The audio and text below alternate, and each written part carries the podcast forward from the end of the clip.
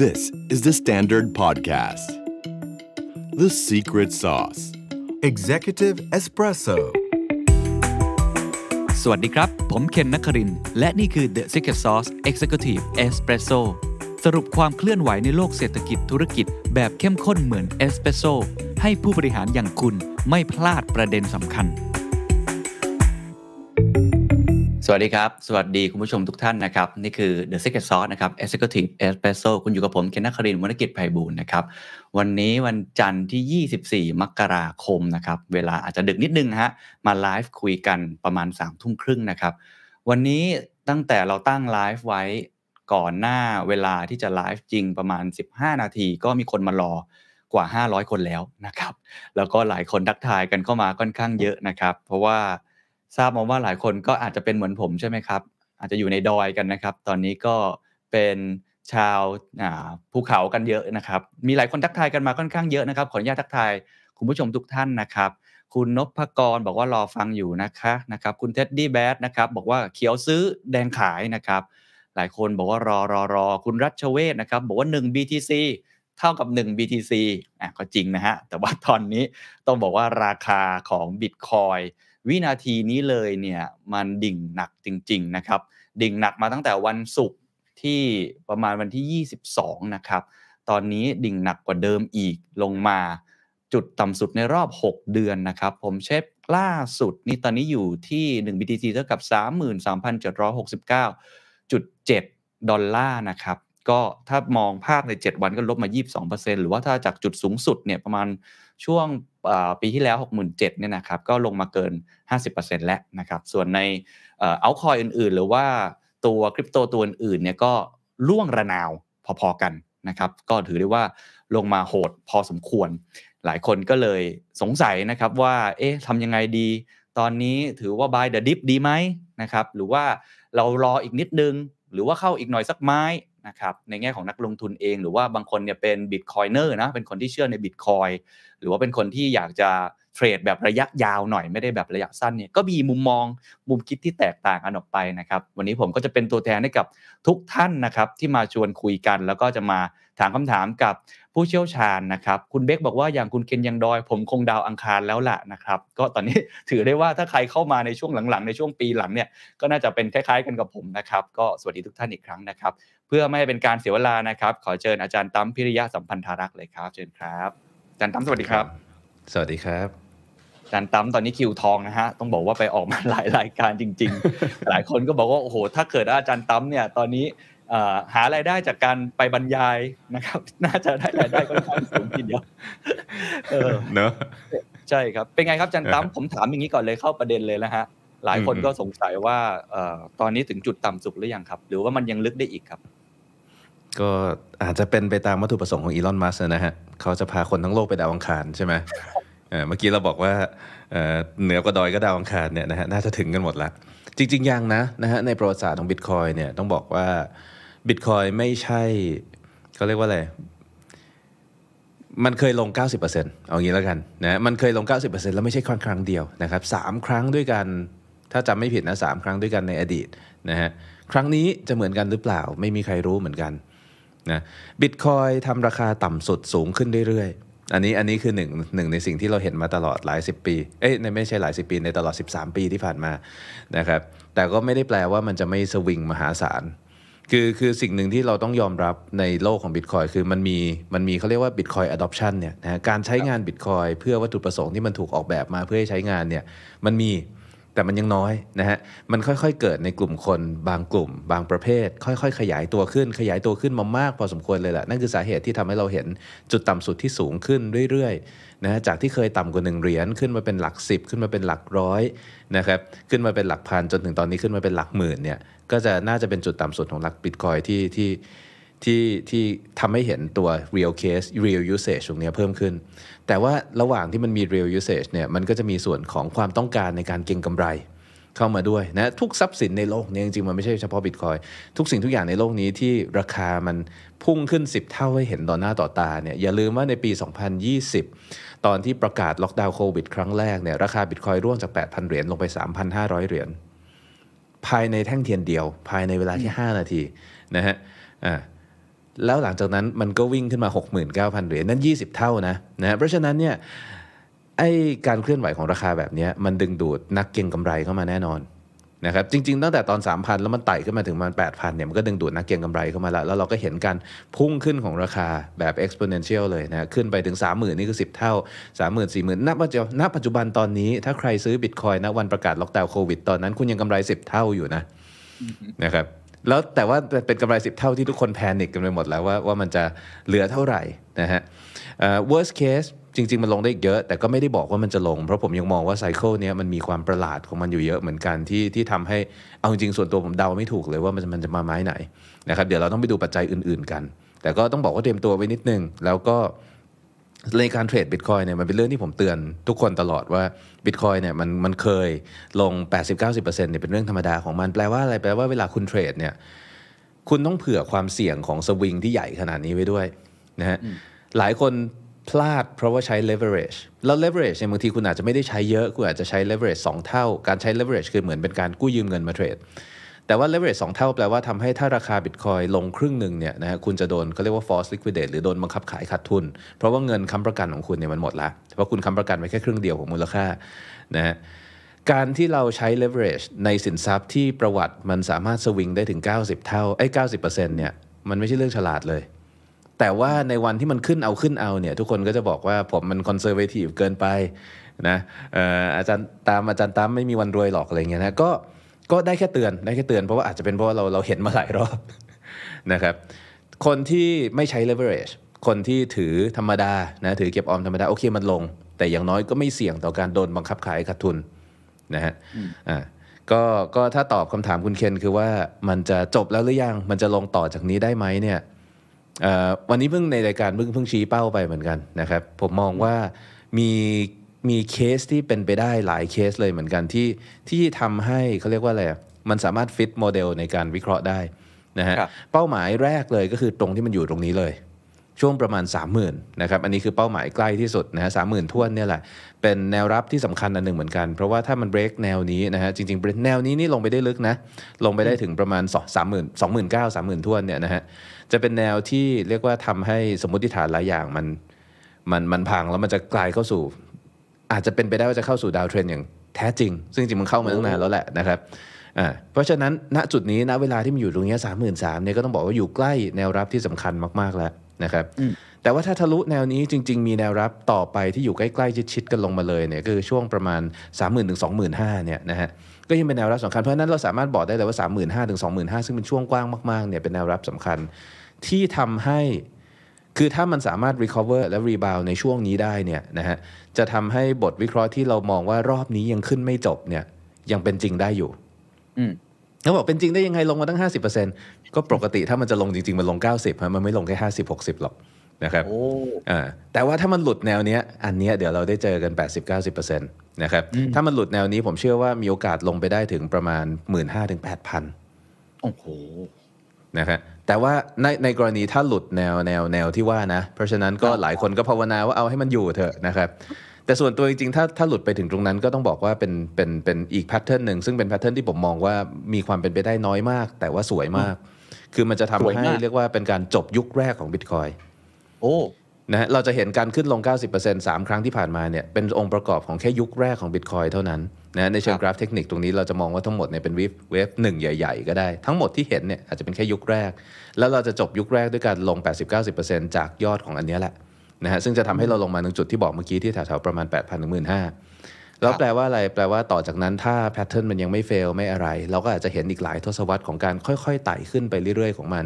ในการที่มันค่อยๆ เจริญเติบโตตาม real use case ของมันเนี่ยเพื่อเป็นเงิน ก็อาจจะสอดคล้องกับสิ่งที่เราเห็นใน .com bubble ในอะไรพวกนี้ก็ได้นะครับครับเพราะฉะนั้น ตอบอย่างเดียวเลยคือ เผื่อใจไว้ด้วยนะ มันอาจจะยังไม่จบนะครับ แต่ถามว่าเมื่อกี้คุณเคนถามว่าผมเก็บเพิ่มไหมเนี่ยอ่าอืมปกติ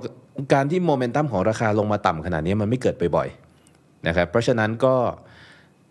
ถึงมันจะลงต่อตรงนี้ก็เป็นโซนที่เราเรียกว่าส่วนตัวนะ อันนี้อันนี้ต้องบอกว่า strategy ส่วนตัวนะคือคือผมผมย้ำตรงนี้นิดนึงวันผมพูดไปในรายการพี่หนุ่ยเมื่อวานไปแล้วนะฮะว่า trader เนี่ย trader investor saver เนี่ยคุณต้องแยก แยกเขาเรียกว่าอะไรแยกบทบาทของตัวเองตรงนี้ให้ชัดเจนนะฮะอืมคุณสามารถเป็นนักลงทุนเก็งกำไรก็ได้ คุณสามารถเป็นนักลงทุนระยะยาว หรือคุณสามารถไม่ลงทุนอะไรแต่คุณจะเก็บออมในหลักทรัพย์ที่แข็งแกร่งก็ได้ กลยุทธ์ของคุณจะไม่เหมือนกัน วิธีมองตลาดไม่เหมือนกันนะครับสำหรับผมผมเป็นแทบจะหมดทุกอย่าง เพราะว่าเราเรามีพื้นฐานเป็นนักลงทุนมาก่อน ผมก็จะมี portfolio ที่ที่ผมเทรดเพื่อทำกำไรเป็นเงิน fiatผมมี portfolio ที่เทรดเพื่อทำกำไรเป็นบิตคอยน์พวกนี้เนี่ยผมมีระบบ ซึ่งระบบผมประกาศให้ทุกคนเห็นอยู่แล้ว CDC Action Zone สีเขียวแดงเนี่ยนะฮะมันก็จะบอกว่าจุดซื้อจุดขายอยู่ตรงไหนที่ผมซื้อผมขายใน time frame day นะครับอันนั้นก็ตามระบบไปเงินส่วนหนึ่ง แต่ผมมีเงินอีกส่วนหนึ่งที่ผมมองว่าบิตคอยน์มันเกิดมาเพื่อแก้ปัญหาเอ่อการล่มสลายของของเงินดอลลาร์ครับเราเราอยากจะเดิมพันกับเกมนี้นะนะเราอยากจะเห็นโลกที่เงินเป็นเสรี เพราะฉะนั้นผมเลือกที่จะเก็บออมเป็นบิตคอยตรงนี้เนี่ยเราไม่สนใจราคาเพราะเรามองถึงอนาคตเลยว่าอีก ไม่รู้อีกกี่สิบปี อาจจะรุ่นลูกรุ่นหลานเนี่ยนะฮะถ้ามันยังสามารถอยู่รอดได้เนี่ยมันจะเป็นสิ่งที่สำคัญมากๆ และมีค่ามากๆ เราไม่รู้ว่าเราจะตีราคามันยังไงในวันนั้นด้วยซ้ำเพราะเงินดอลลาร์อาจจะไม่อยู่ให้ตี แต่ว่าเราคิดว่ามันจะต้องมีมูลค่ามากๆ เพราะฉะนั้นอันนี้คือเก็บออมเรื่อยๆ แล้วในพอร์ตส่วนที่เก็บออมเรื่อยๆเนี่ยแหละ ตอนเนี้ยมันถึงช่วงเก็บออม อืมนะฮะตอนนี้มันถึงช่วงเก็บออมนะฮะช่วงที่ผมเรียกว่า accumulation zone ครับนะคืออะไรครับถ้ามันอืม accumulation zone ก็คือเราทยอยเก็บตอนนี้ได้จริงๆผมส่งรูปอันหนึงไปในไลน์คุณเคนนะฮะครับได้ครับเป็นเป็นผมเป็นให้จิ้มชาร์ตอันหนึ่งที่เอ่อเป็นชาร์ตอันหนึ่งที่ที่เขาเรียกว่าอ่าโทษทีผมลืมบอกก่อนนะฮะเป็นชาร์ตง่ายๆ อันหนึ่งที่ที่เขาทำมาล้อเลียนบิตคอยขำๆแหละนะครับแต่ว่ามันอธิบายตรงนี้ได้ชัดเจนว่าจริง ๆ คือ movement ของราคา ถ้ามันยังเป็นไปตาม pattern เดิมนะ ถ้ามันยังเป็นไปตาม pattern เดิมมันจะมีโซนของมันนะฮะอื มมันจะมีโซนของมันและโซนในปัจจุบันตอนนี้เราเรียกว่าอ่าโซนสะสมครับนะครับโซนสะสม โซนก่อนหน้านี้ที่มันขึ้นเนี่ยหลายสังหลายคนจะสังเกตว่าในในเอ่อรูปครับอาจารย์อันนี้อะนะครับเป็นตามเร Rainbow Price ครับใช่ Rainbow Price Chart นี่คือขำมากเลยนะ แต่ว่ามันมันจริง ๆ อันเนี้ยมันเป็นมันเป็น regression line ที่คำนวณมาจากเอ่อราคานะครับบนบนชาร์ต log scale แล้วเสร็จแล้วเขาก็ตีโซนแบบแบ่งโซนเท่าๆกันดื้อๆเลยนะฮะ มันแค่แสดงให้เห็นจาก historical data เฉยๆว่าเวลามันขึ้นสูงๆอะมันก็จะเป็นจุดที่มันไม่ใช่จุดเก็บออมที่ดีเท่าไหร่นะครับอืมสังเกตว่าอย่างช่วงเวลาหลายเดือนที่ผ่านมาเวลาคนถามว่าซื้อดีไหมจุดซื้อดีไหมซื้อ buy the dip ดีไหมอะไรเงี้ยผมก็จะบอกว่าเก็บออมเก็บออมนะถ้าจะเทรดมีระบบนะ เพราะว่าอะไรเพราะว่ามันขึ้นแล้วนะฮะมันขึ้นแล้วไอ้ตอนที่คุณควรจะเก็บอะคือช่วงที่มันอยู่สีน้ำเงินเนี่ยนะแต่ช่วงนั้นเนี่ยไม่มีใครมาถามเท่าไหร่ส่วนใหญ่นะคือช่วงนี้คือช่วงที่คนไม่สนใจบิตคอยกัน ช่วงนี้มันลงกลับมาอยู่โซนสีเขียวเนี่ยนะฮะก็เรียกว่า เอ่อเริ่มเริ่มเปิดการเก็บออมนะฮะเริ่มเปิดการเก็บออม แต่ว่าตอนนี้ก็มีหลายคนที่กังวลกันอย่างในแชทก็มีนะฮะเอ่อ stock to flow model เป็นยังไงบ้าง ก็ต้องบอกว่า stock to flow model ตอนนี้ก็เหวี่ยงลงมาเกิน 2 standard deviation จากค่าที่ควรจะเป็นละถือว่า break ก็ได้มั้งนะถือว่า break ก็ได้ จริง ๆ ในเชิงสถิติยังไม่ break เพราะการที่จะ break คุณต้องอยู่ในราคาต่ำมากกว่า 2 standard deviation เนี่ยอย่างน้อยประมาณ 6 เดือน แต่ว่า จะจะเรียกว่า break ก็ได้แล้วแต่นะครับ อันนั้นก็ก็อีกอันหนึ่งนะฮะแต่ว่าอันเนี้ยเป็นอะไรที่ดูง่ายๆเลยนะฮะเข้าโซนสีเขียวก็ค่อยๆทยอยเก็บฮะโซนสีเหลืองสีส้มสีแดงอาจจะอยู่นิ่งๆเฉยๆหรืออาจจะขายก็ได้ ครับเออเพราะฉะนั้นอันนี้ follow ง่ายมากเลย แต่ว่ามันมีอีกซีเน r ร o หนึ่งคืออย่างที่ผมบอกเมื่อกี้ คือถ้าอันนี้เป็นเขาเรียกว่าซีเน r ร o นรกแตกอย่างที่ว่าคือเราจะจบเฟสหนึ่งของ Bitcoin เนี่ยมันจะทะลุแม้กระทั่ง Rainbow ตัวนี้ลงมา โอ้เหรอฮะโอ้นะฮะอืม ครับผมน่าสนใจครับอะเราแต่เห็ว่านแล้วครับอันนั้นอันนั้นผมมองว่ามีโอกาสเป็นไปได้ค่อนข้างน้อยนะอาจารย์ประมาณกี่เปอร์เซ็นต์ครับค่อนข้างน้อยมีหลายคนถามมาว่าไอ้เฟสที่อาจารย์บอกว่ามันจะจบเฟสเนี่ยแต่อาจารย์บอกเขาว่าใช้คำว่าสวยนะเอาเอาอันนี้ก่อนว่ามีโอกาสประมาณกี่เปอร์เซ็นต์แล้วปัจจัยอะไรที่จะทำให้มันเป็นอย่างนั้นอืมจริง ๆ หนังสือ Full by Randomness ของทาเลบเขาบอกว่ามันไม่สามารถบอกเปอร์เซ็นต์ได้ ผมก็เลยค่อนข้างยึดถือตามนั้นนะฮะคือต้องบอกว่าทุกอย่างมีความเป็นไปได้ แต่ที่บอกว่าเป็นไปได้ยาก เพราะว่า มันอาศัยจินตนาการสูงเยอะเหมือนกัน ในการที่จะวิเคราะห์กราฟแบบนั้น ผมรู้สึกว่าอะไรที่เราต้องเหมือนกับใช้ใช้จินตนาการเยอะเกินไปเนี่ยนะฮะมันดูมันดูเป็นไปได้ยากเนาะแต่ว่าต้องพูดครับด้วยในเชิงของศาสตร์การวิเคราะห์กราฟเนี่ยทุกความเป็นไปได้มีความเป็นไปได้หมด แล้วเราจะไม่สามารถ assign probability ได้ชัดเจนนัก เพราะฉะนั้นเราแค่ต้องวางแผนสำหรับทุกความเป็นไปได้ครับครับด้วยความเป็นไปได้แบบนี้สำหรับบิตคอยคืออะไรก็คืออย่างน้อยที่สุดนะ คุณอย่าคุณอย่า leverage อ่าโอเค อืมนี่คือสิ่งที่อาจารย์ดำพยายามเตือนมาตลอด นะฮะครับอะผมผมถามเพิ่มอีกนิดนึงพอพอฟังแล้วก็แสดงว่าในมุมอาจารย์ตั้มเนี่ยแพทเทิร์นของมันนะครับหรือว่าไอสิ่งที่มันขึ้นลงตอนเนี้ยอาจารย์ตั้มไม่ได้ประหลาดใจมันมาก แล้วก็มีอีกหลายซีนิโอที่มันน่าจะเกิดขึ้นได้ ตอนนี้แค่ดูว่าไอจุดวัดใจที่มันจะลงไปในแนวรับเนี่ยมันจะหลุดเมื่อกี้ผมฟังคือประมาณสองหมื่นห้าเนาะจะลงไปอีกถ้าลงไปอีกนั่นแหละจะเป็นอีกเกมหนึ่งแต่ตอนนี้ยังเป็นจุดวัดใจประมาณนี้อยู่ เพราะฉะนั้นในมุมมองอาจันตั้มใช่เนี่ยยังอยู่ในไอ้ accumulate zone ถ้าใครอือฮึเป็นลักษณะแบบเอ่อ คนที่จะออมเงิน หรือว่าเชื่อในเอ่อตัวนิยามของบิตคอยว่ามันจะมาเปลี่ยนโลกเหมือนที่อาจารย์ตั้มบอกเนี่ยช่วงเวลานี้เป็นช่วงเวลาที่พอที่จะเข้าสะสมได้ถูกไหมครับตอนนี้อาจารย์ตั้มมีครับผมมีวิธีการในการเข้าสะสมยังไงมีหลายคนถามมาว่าไอ้ช้อนช้อนเนี่ยจะช้อนเป็นกี่ไม้ดี หรือจะอะไรแบบไหนดีครับหรืออาจารย์ก็ DCA อยู่แล้วครับ ผมก็แค่ซื้อทุกเดือนนะฮะแค่นั้นเองแต่ผมมีเงินที่ผมกันไว้บ้าง ที่ที่เวลามันขึ้นแรงๆเนี่ยบางทีเงินพวกนั้นผมจะกันการเก็บเอาไว้ ก็จะเริ่มปล่อยส่วนที่เก็บเอาไว้เนี่ยออกมาด้วย แต่ก็คือแบ่งเท่า ๆกันไปเรื่อย ๆ คราวนี้เราไม่ได้มีกำหนดว่ามันจะยาวสักกี่เดือนใช่ไหมก็ก็ ก็กะกะเอานะจริงๆผมเป็นคนไม่ไม่ได้มีระเบียบวินัยอะไรมากขนาดนั้นนะบางคนฟังแล้วนึกว่าจะมีก็กะกะเอาก็เติมเติมไปหน่อยนึงอะไรเงี้ยสิบยี่สิบเปอร์เซ็นต์ของที่ DCA ปกติก็บวกบวกเข้าไปนะคือคือเป็นช่วงที่พูดง่ายๆคือเรา DCA aggressive ขึ้นนิดนึงในกลในส่วนของการเก็บออม แต่ต้องบอกว่าในการเก็บออมเนี่ยมันคือ คนที่จะบอกว่าเก็บออมได้คือคนที่จะจริงๆคือไม่สนราคา เพราะฉะนั้นในส่วนพอร์ตของการการการเก็บออมตรงนี้คือพอร์ตที่ไม่สนราคา สนนิดเดียวคือว่าถ้าราคามันเป็นอย่างนี้ แล้วเรามีเงินที่เป็นเงินเฟียดอยู่ในมือเนี่ยเราซื้อได้มากขึ้นแค่นั้นนะครับ แต่ว่าผมต้อง disclaimer ตรงนี้ทุกครั้งเพราะว่าอะไรเพราะว่าผมเชื่อว่าคนส่วนใหญ่อะเอ่ออาจจะคิดว่าตัวเองเป็นตรงนั้น แต่ว่าถามใจตัวเองดีๆ ว่าไปว่าว่าว่าคิดแบบนั้นจริงหรือเปล่า คือถ้าคุณยังหวั่นไหวกับกำไรขาดทุนน่ะมันไม่ผิดที่คุณจะแบบว่าลงทุนเพื่อผลกำไรเป็นเงินเฟียดก่อนก็ได้นะ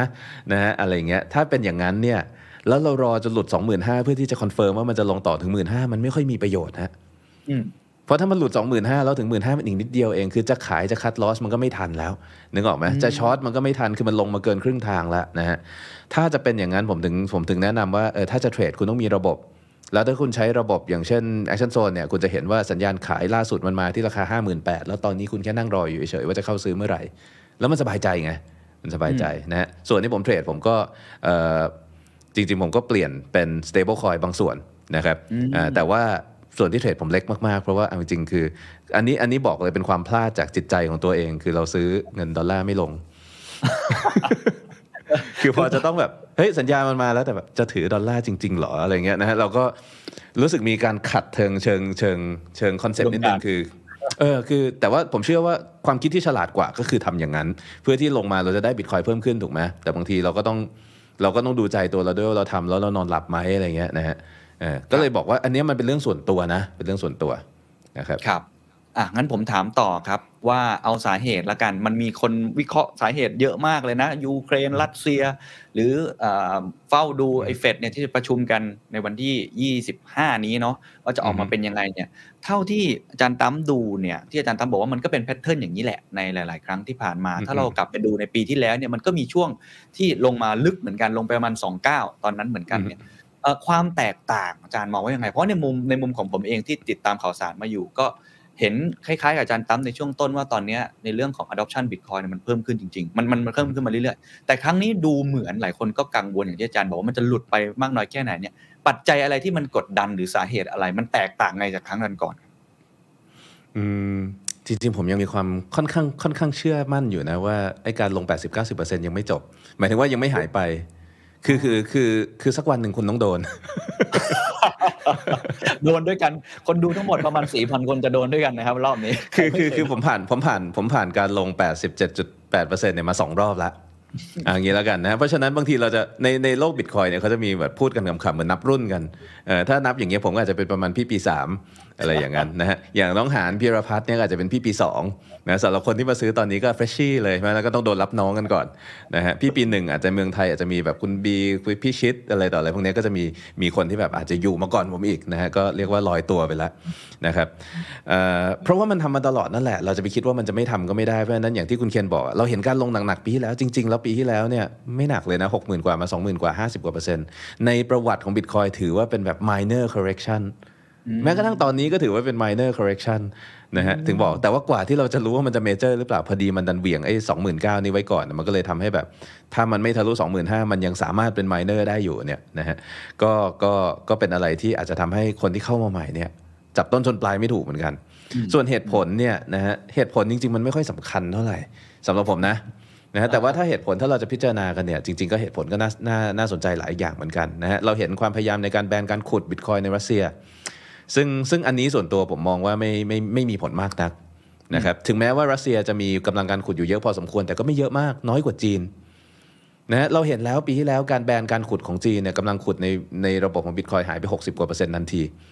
นะครับแต่ว่าตอนนี้มันก็กลับมาทำ all time high แล้วกำลังขุดกระจายตัวแล้ว แล้วการแบนเนี่ยมันทำให้การกระจุกตัวของกำลังขุดเนี่ยกระจายตัวออกไปมากขึ้น นะครัฮะบมีการกระจายอำนาจของเขาเรียกว่ากระจายกระจายเอ่อเจ้าของนะฮะเครื่องขุดเนี่ยไปหลายคนมากขึ้นอยู่หลายสถานที่ในโลกมากขึ้น ซึ่งมันดีต่อระบบของบิตคอยมากขึ้นด้วยซ้ำกำลังขุดที่กลับขึ้นมาใหม่ เราเรียกได้ว่าเป็นกำลังขุดที่มีคุณภาพในเชิง decentralization มากกว่า ในรัสเซียมีอยู่ประมาณ 20-30%ได้มั้งก็ก็เล็กกว่าของจีนอีก ผมคิดว่า Impact ของตรงเนี้ยนะฮะคนโลกบิตคอยไม่ค่อยห่วงเท่าไหร่นักครับนะครับอ่า หรือว่าจริง ๆ อย่างอะไรนะวันก่อนที่มีกำลังขุดในคาซัคสถาน10กว่าเปอร์เซ็นต์ของระบบเนี่ยหายไป แต่ว่าอันนั้นเนี่ยระบบในที่สุดก็ลอนช์กลับมาได้ด้วยการติดต่อผ่านดาวเทียม s a t e l l i t e ของของ Blockstream ได้นะครับอ่าสิ่งที่น่าเป็นห่วงมากกว่าคือเฟดอืมนะซึ่งเดี๋ยวเรารอประกาศเฟดวันพุธเนี่ยนะครับจริงๆมันมีมันมีเสียงเล็ก ๆ อยู่ในหัวผมเหมือนกันที่กระซิบบอกอยู่ นะว่าว่าปกติเราจะ buy the rumor sell the news เราเห็นว่าคนกลัวเฟดประกาศกันมากเลยแล้วขายกันกระจายแล้วราคาถล่มเนี่ยนะฮะมันก็ผมยังคิดอยู่เลยว่า news ไม่ว่าเขาจะขึ้นหรือไม่ขึ้น rate ก็ตามอะเราน่าจะได้เห็น rebound ของราคาประมาณหนึ่งเหมือนกัน แต่อันเนี้ยอันนี้คือ sense ล้วนๆ ไม่มีหลักการไม่มีสถิติอะไรทั้งสิ้นว่านั้นเพอย่าราะอะไรอย่าเชื่อกันครับนะฮะก็จะมีการ rebound เพราะอะไรครับทำไมเป็น sense มันบอกทำไม นักลงทุนชอบความมั่นใจฮะนักลงทุนไม่ได้ชอบข่าวดีหรือข่าวร้าย นักลงทุนขอแค่ ขอแค่ความชัดเจนและความเคลียร์เพราะฉะนั้นเนี่ยมันถึงมีคำเป็นเป็นวลีเป็น verb เอ้ยเป็นเป็น phrase เป็น phrase อันหนึ่งในโลกนักลงทุนว่า buy the rumor sell the news ซึ่งเราสามารถกลับคำนี้ก็ได้เป็น sell the rumors buy the news คือกลับด้านกันนะครับแปลว่าอะไรแปลว่า ความคาดหวังและความกระวนกระวายใจของนักลงทุนเนี่ยมันจะส่งผลอย่างหนึ่งกับตลาด แต่เมื่อข่าวออกมาแล้วเนี่ยนักลงทุนมักจะกระทำอีกด้านหนึ่ง นะเช่นข่าวดีจะลือว่ามีข่าวดีนู่นนี่นั่นอะไรต่ออะไรอาจจะแห่ซื้อกันแต่พอข่าวออกมาจริง ๆ อาจจะดีดีเหมือนที่คิดก็ได้นะ แต่ว่ามันก็ไม่ทำให้ราคาเด้งเหมือนที่คิดเพราะจริงๆมันเด้งมาแล้วอะไรเงี้ยคนก็เทขายกันก็ลงอยู่ดี หรือข่าวร้ายออกมาก็ลงอยู่ดีนะคือข่าวจะดีจะร้ายมันไม่ค่อยสำคัญ มันขึ้นอยู่ว่าไอ้ตอนที่มันมี rumors หรือมี anticipation เนี่ยคนทำอะไรกัน ประเด็นคือตอนนี้เราเห็นว่าคนกลัวเฟดจะขึ้นอัตราดอกเบี้ยนะฮะในวันพุธที่จะถึงนี้เราก็ แห่กันเทขายหมดทุกสินทรัพย์ ไม่ว่าจะเป็นหุ้นไม่ว่าจะเป็นพันแม้กระทั่งพันธบัตรยังถูกเทขายทั้งตลาด เพราะฉะนั้น move เนี้ยผมมองว่าเป็น move ที่มันไม่ได้เกี่ยวข้องอะไรตลาดคริปโตเท่าไหร่คือมันเป็น move ของนักลงทุนโดยเฉลี่ยทั่วไปเลยทั่วโลกที่ดึงเงินออกจากการลงทุนที่มีความเสี่ยง เพราะความไม่มั่นคง เพราะความไม่แน่ใจว่าจะเกิดอะไรขึ้นนะฮะความไม่แน่ใจว่าจะเกิดอะไรขึ้น แล้วไม่สามารถคาดเดาอนาคตได้เนี่ยเป็นเรื่องที่นักลงทุนไม่ชอบ เขาก็จะป้องกันความเสี่ยงเขาด้วยการดึงเงินกลับไปเป็นแคชก่อนเพื่อที่เมื่อความ ชัดเจนมาแล้วเขาค่อยตัดสินใจ allocate cash ของเขาอีกทีหนึ่งถึงแม้ว่าความชัดเจนนั้นจะไม่ดีนัก เช่นอัตราดอกเบี้ยขึ้น เขาก็อาจจะคำนวณว่า โอเค เขาก็ allocate cash กลับไปอยู่ดี แค่กลับไปเป็นอะไรแค่นั้นเองนะครับ เพราะฉะนั้นตรงนี้ก็เป็นเป็นหนึ่งปัจจัยที่ผมมองว่า ไม่ว่าข่าวจะออกมาอะไรก็ตามเราค่อนข้าง expect rebound แต่ว่า rebound นี้จะ sustain แล้วจะสามารถที่จะขึ้นได้ไหม หรือว่าจะ rebound นิดนึงแล้วลงต่อ อันนี้คือส่วนที่เราต้องดูว่า การขึ้นอัตราดอกเบี้ยตรงนี้ในที่สุดเราส่งผลกระทบอะไร แล้วเฟดมีท่าทียังไง แล้วเอ่อ public ของ US มีท่าทียังไง ส่วนผมคิดว่าขึ้นไหมเนี่ยผมคิดว่าขึ้นแน่นอน เพราะว่าจริง ๆ ตอนนี้เนี่ย Public ของทาง US นะฮะพูดง่ายๆก็คือประชาชน US เนี่ยเดือดเนื้อร้อนใจกับ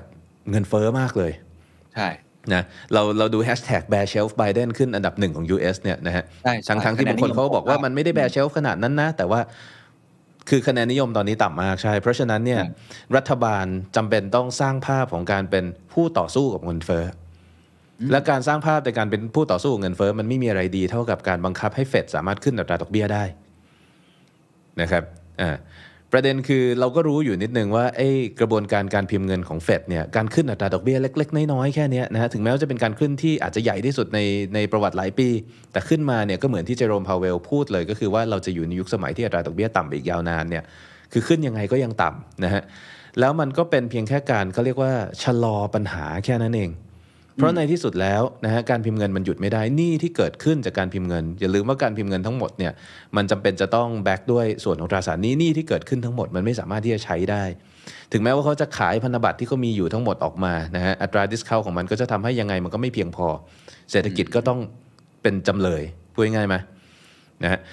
เพราะฉะนั้นผมมองว่าเกมพิมพ์เงินเนี่ยยังไงมันหยุดไม่ได้ เพียงแต่ว่ามันสามารถที่จะเล่นละครของการชะลอเนี่ยได้เพื่อคะแนนเสียง เราจะเห็นการเลือกตั้งมิดเทอมช่วงปลายปีครับนะครับอาจจะลากกันถึงช่วงนั้น ในกรณีนั้นเนี่ยอาจจะได้เห็นอย่างที่ว่าจบยุคใหม่เอ่อคือคือถ้ามันเป็นอย่างนั้นจริง ๆ เราอาจจะได้เห็นแบบนั้นนะฮะเพราะว่าเศรษฐกิจก็คงซบเซาเงินไม่ไหลออกมาการพิมพ์เงินหยุดชะงัก การพิมพ์เงินของ US หยุดชะงักมาตั้งแต่ช่วงต้นปีแล้วนะฮะเพราะฉะนั้นเราก็จะเห็นอย่างหนึ่งคือเราก็จะเห็นว่าเอ่อ ราคาบิตคอยก็ไซด์เวย์อยู่ในช่วงเนี้ยมาตลอดเช่นเดียวกันนะครับไซด์เวย์อยู่ในช่วงตั้งแต่ 29,000ถึง60,000เนี่ยคือไซด์เวย์กว้างมาก แต่ว่าก็เรียกว่าไซด์เวย์ก็ได้นะ กว้างจริงนะฮะนะครับเออมันก็ reflect กับการที่เอ่อสหรัฐหยุดการพิมพ์เงินนั่นแหละนะครับครับแต่ว่าถ้ามีการ raise ดอกเบี้ยแล้วมีการพูดง่ายๆคือ ลดปริมาณของอุปทานเงินดอลลาร์ลงเนี่ยนะ ผมเชื่อว่าในสุดมันก็จะทำให้นักลงทุนทั้งหลายตัดสินใจที่ต้องอาจจะต้องโยกย้ายเงินทุนต้องทำอะไรต่ออะไรก็ตาม แล้วน่าจะทำให้ตลาดซบเซาไปอีก จนกว่าจะมีการแบบออกมาผ่อนปรนอัตราดอกเบี้ย มีการปรับอัตราดอกเบี้ยลดลงอะไรต่ออะไรในอนาคต ประเด็นคือกระแสตรงเนี้ยจะเป็นเรียกว่าอะไรอะะประชาชนจะเดือดเนื้อร้อนใจกับอะไรมากกว่ากันระหว่างการพังของธุรกิจทั่วสหรัฐอเมริกา หรืออัตราเงินเฟ้อ หรือจริง ๆ แล้วเขาอาจจะต้องเจอกับทั้งสองอย่าง เพราะว่าเงินเฟ้อก็ไม่ได้จะหายไปด้วยด้วยการแก้ไขเพียงแค่นี้ เพราะตอนนี้เราเห็นว่าเงินเฟ้อมันมาที่ consumer price แล้วเนี่ยแค่ปรับอัตราดอกเบี้ยขึ้นนิดนึงมันไม่ได้หายไปหรอกสินค้าข้าวของใช่มันไม่ได้จะถูกลงหรอก แต่ว่าสิ่งที่เกิดขึ้นคือตลาดจะพังด้วย มันจะเกิดอะไรขึ้นกับเสียงของประชาชน ซึ่งจะเป็นแรงกดดันรัฐบาลแล้วรัฐบาลจะกดดันเฟดอีกทีหนึ่งนะฮะเราอาจจะได้เห็นเฟดกลับคำหรืออาจจะไม่กลับก็ได้ อันนี้เป็นเกมที่ผมต้องรอดูว่า จากเนี้ยจนถึงสมัยเลือกตั้งนะฮะ มันจะเกิดอะไรขึ้นครับผมครับโอ้น่าน่าต่อยอดประเด็นนี้มาก เพราะว่าเมื่อช่วงบ่ายเพื่อได้คุยกับอาจารย์อาร์มตั้งนิรันดร์อาจารย์อาร์มก็เชี่ยวชาญด้านจีนใช่ไหมครับอือฮึอาจารย์อธิบายน่าสนใจนะครับเดี๋ยวคุณผู้ชมทุกท่านเดี๋ยวน่าจะได้ชมเร็วๆนี้นะครับอาจารย์อาร์มบอกว่าเอ่อนักเศรษฐศาสตร์ในช่วง 20 ปีให้หลังเนี่ยไม่รู้จักเงินเฟ้อด้วยซ้ำไม่ไม่รู้ว่ามันคืออะไร แล้วก็ไม่รู้ว่าจะแก้ไขมันยังไงด้วยซ้ำแต่โลกเราอะกำลังจะเข้าสู่เฟสเงินเฟ้อถูกไหมครับ ซึ่งเงินเฟ้อในยุคนี้ไม่เหมือนเงินเฟ้อในยุคก่อน ยุคก่อน ก็คือมีปัจจัยอย่างที่อาจารย์พูด แล้วก็พยายามขึ้นดอกเบี้ย เสร็จปุ๊บก็สามารถจัดการได้อะไรก็ว่ากันไป แต่ยุคนี้ในในแง่ของเงินเฟ้อโลกเนี่ยมันมีจีนอยู่ด้วยนะครับคือสินค้าจีนมันราคาถูก ค่าแรงมันถูก ก็ทำให้ตัวสินค้าจีน หรือว่าตัวสินค้าที่ขายอยู่สหรัฐอเมริการาคามันไม่ได้ขึ้นมากนะแต่อาจารย์อาร์มให้ข้อคิดที่น่าสนใจบอกว่าในครั้งนี้จีนเปลี่ยนกลยุทธ์อยู่แล้ว เปลี่ยนวิสัยทัศน์เลยก็ว่าได้เป็น common prosperity dual circulation พยายามกลับมาพึ่งพาตัวเองมากขึ้น ก็จะทำให้อัตราเงินเฟ้อที่เราคิดว่าการขึ้นดอกเบี้ยน่าจะช่วยหรือชะลออย่างที่อาจารย์ตั้มบอกเนี่ยอาจจะไม่ได้ช่วยอะไรสักขนาดนั้น แล้ววิธีแก้เนี่ยจะยากขึ้นอย่างที่อาจารย์ตั้มพูดคือเรื่องของ inflation expectation และครั้งนี้คือ คนตอนนี้ไม่พอใจแม้ว่าเศรษฐกิจตัวเลขของสหรัฐจะดูดีทุกตัวเลขเลย แต่ว่ากลายเป็นว่าคนเนี่ยรู้สึกโกรธรู้สึกไม่พอใจกับสินค้า หรือว่าข้าวของที่ราคาแพง นี่ผมก็เลยอยากถามอาจารย์ตั้มลองคิดต่อดูได้ไหมครับว่า สมมุติว่าอ่าซีนารีโอแบบที่อาจารย์ตั้มพูดเลยอ่าเฟดจัดการบอกว่าจะ QE เอ้ยลดอ่า QE tapering หรือ QT ใช่ไหมครับแล้วก็จะทำลักษณะแบบที่จะขึ้นดอกเบี้ยเองเนี่ยเอ่อแต่ปัญหาไม่ได้หมดไป ปัญหาไม่ได้หมดไป มันซีนารีโอมันจะเป็นยังไงต่อเมื่อกี้อาจารย์ตั้มพูด 2 ประเด็นคือในแง่ของตลาดเศรษฐกิจจะ crash เลย หรือว่าในแง่ของตัวเงินเฟ้อก็ยังแก้ไม่ได้ประชาชนก็ยังยากลำบากอยู่ อะไรคือ เอ่อ consequence หรือสิ่งที่น่าจะเกิดขึ้นถ้าในมุมมองอาจารย์ตาม แล้วมันมีนัยยะยังไงต่อนักลงทุนหรือว่าคนที่สนใจในเรื่องคริปโตครับอืมผมส่งรูปอีกอันหนึ่งไปในไปในไลน์นะฮะได้ครับโทษทีเดี๋ยวผมแล้วแบบได้นึกอะไรออกผมก็ส่งไปเรื่อยๆนะครับได้ครับเอ่อเอาจริงๆผมไม่ทราบนะฮะเพราะว่าก็ต้องบอกว่าอืมผมไม่ใช่นักเศรษฐศาสตร์นะบางทีก็เราเป็นสถาปนิกนะนะฮะแต่ว่าเออมัน มันไม่เคยเกิดขึ้นมาก่อนอะคือคือคือมันไม่ทราบเพราะอย่างนั้นมากกว่า คือมันไม่มีในเพลย์บุ๊กไหนนะฮะ จริง ๆ บางคนอย่างเช่นเรียนเอาได้เนี่ยออกมาบอกเลยว่าสิ่งที่เกิดขึ้นตอนนี้ไม่ใช่เงินเฟ้อนะคือเงินฝืดนะฮะ เพราะว่าอย่าลืมว่าประชาชนไม่ยอมใช้เงิน นะประชาชนไม่ยอมใช้เงินการอัตราการ spending ต่างๆ ลดลงหมด แต่รัฐบาลก็พิมพ์เงินอัดเข้าไปเหลือเกินนะฮะแล้วข้าวของก็แพงขึ้น เพราะว่ามันเกิดเฟ้อทั้งในฝั่งของผู้ผลิตนะฮะในฝั่งของเศรษฐกิจของโลกด้วยนะครับแล้วก็แล้วก็ถึงแม้ส่วนที่รัฐบาลผลิตออกมาเองเนี่ยในที่สุดมันก็ไปส่งผลต่อไม่ว่าจะเป็น asset price ต่อ commodity price ในประเทศด้วยเช่นเดียวกันนะฮะเพราะฉะนั้นมันจะเกิดสภาวะที่ประชาชนก็ไม่ใช้เงินเหมือนกับสภาวะเงินฝืดแต่ว่าเงินก็ตัว monetary supply เองก็เฟ้อไม่หยุด คราวนี้การแก้ปัญหาคือการชะลอการเติบโตของ monetary supply แล้วแค่ชะลอการเติบโตนะไม่ได้ทำให้แบบมันมันจบปัญหาหรือมันหายไปนะ ผมก็เลยมองเหมือนกันเลยฮะว่ามันจะไปแก้อะไรได้นะเอ่อสิ่งหนึ่งที่อันนี้ผมไม่แน่ใจ เพราะว่าผมผมไม่เห็นการซื้อขายในตลาดเอ่อบอลนะครับแต่ว่าผมผมได้ข่าวมาว่า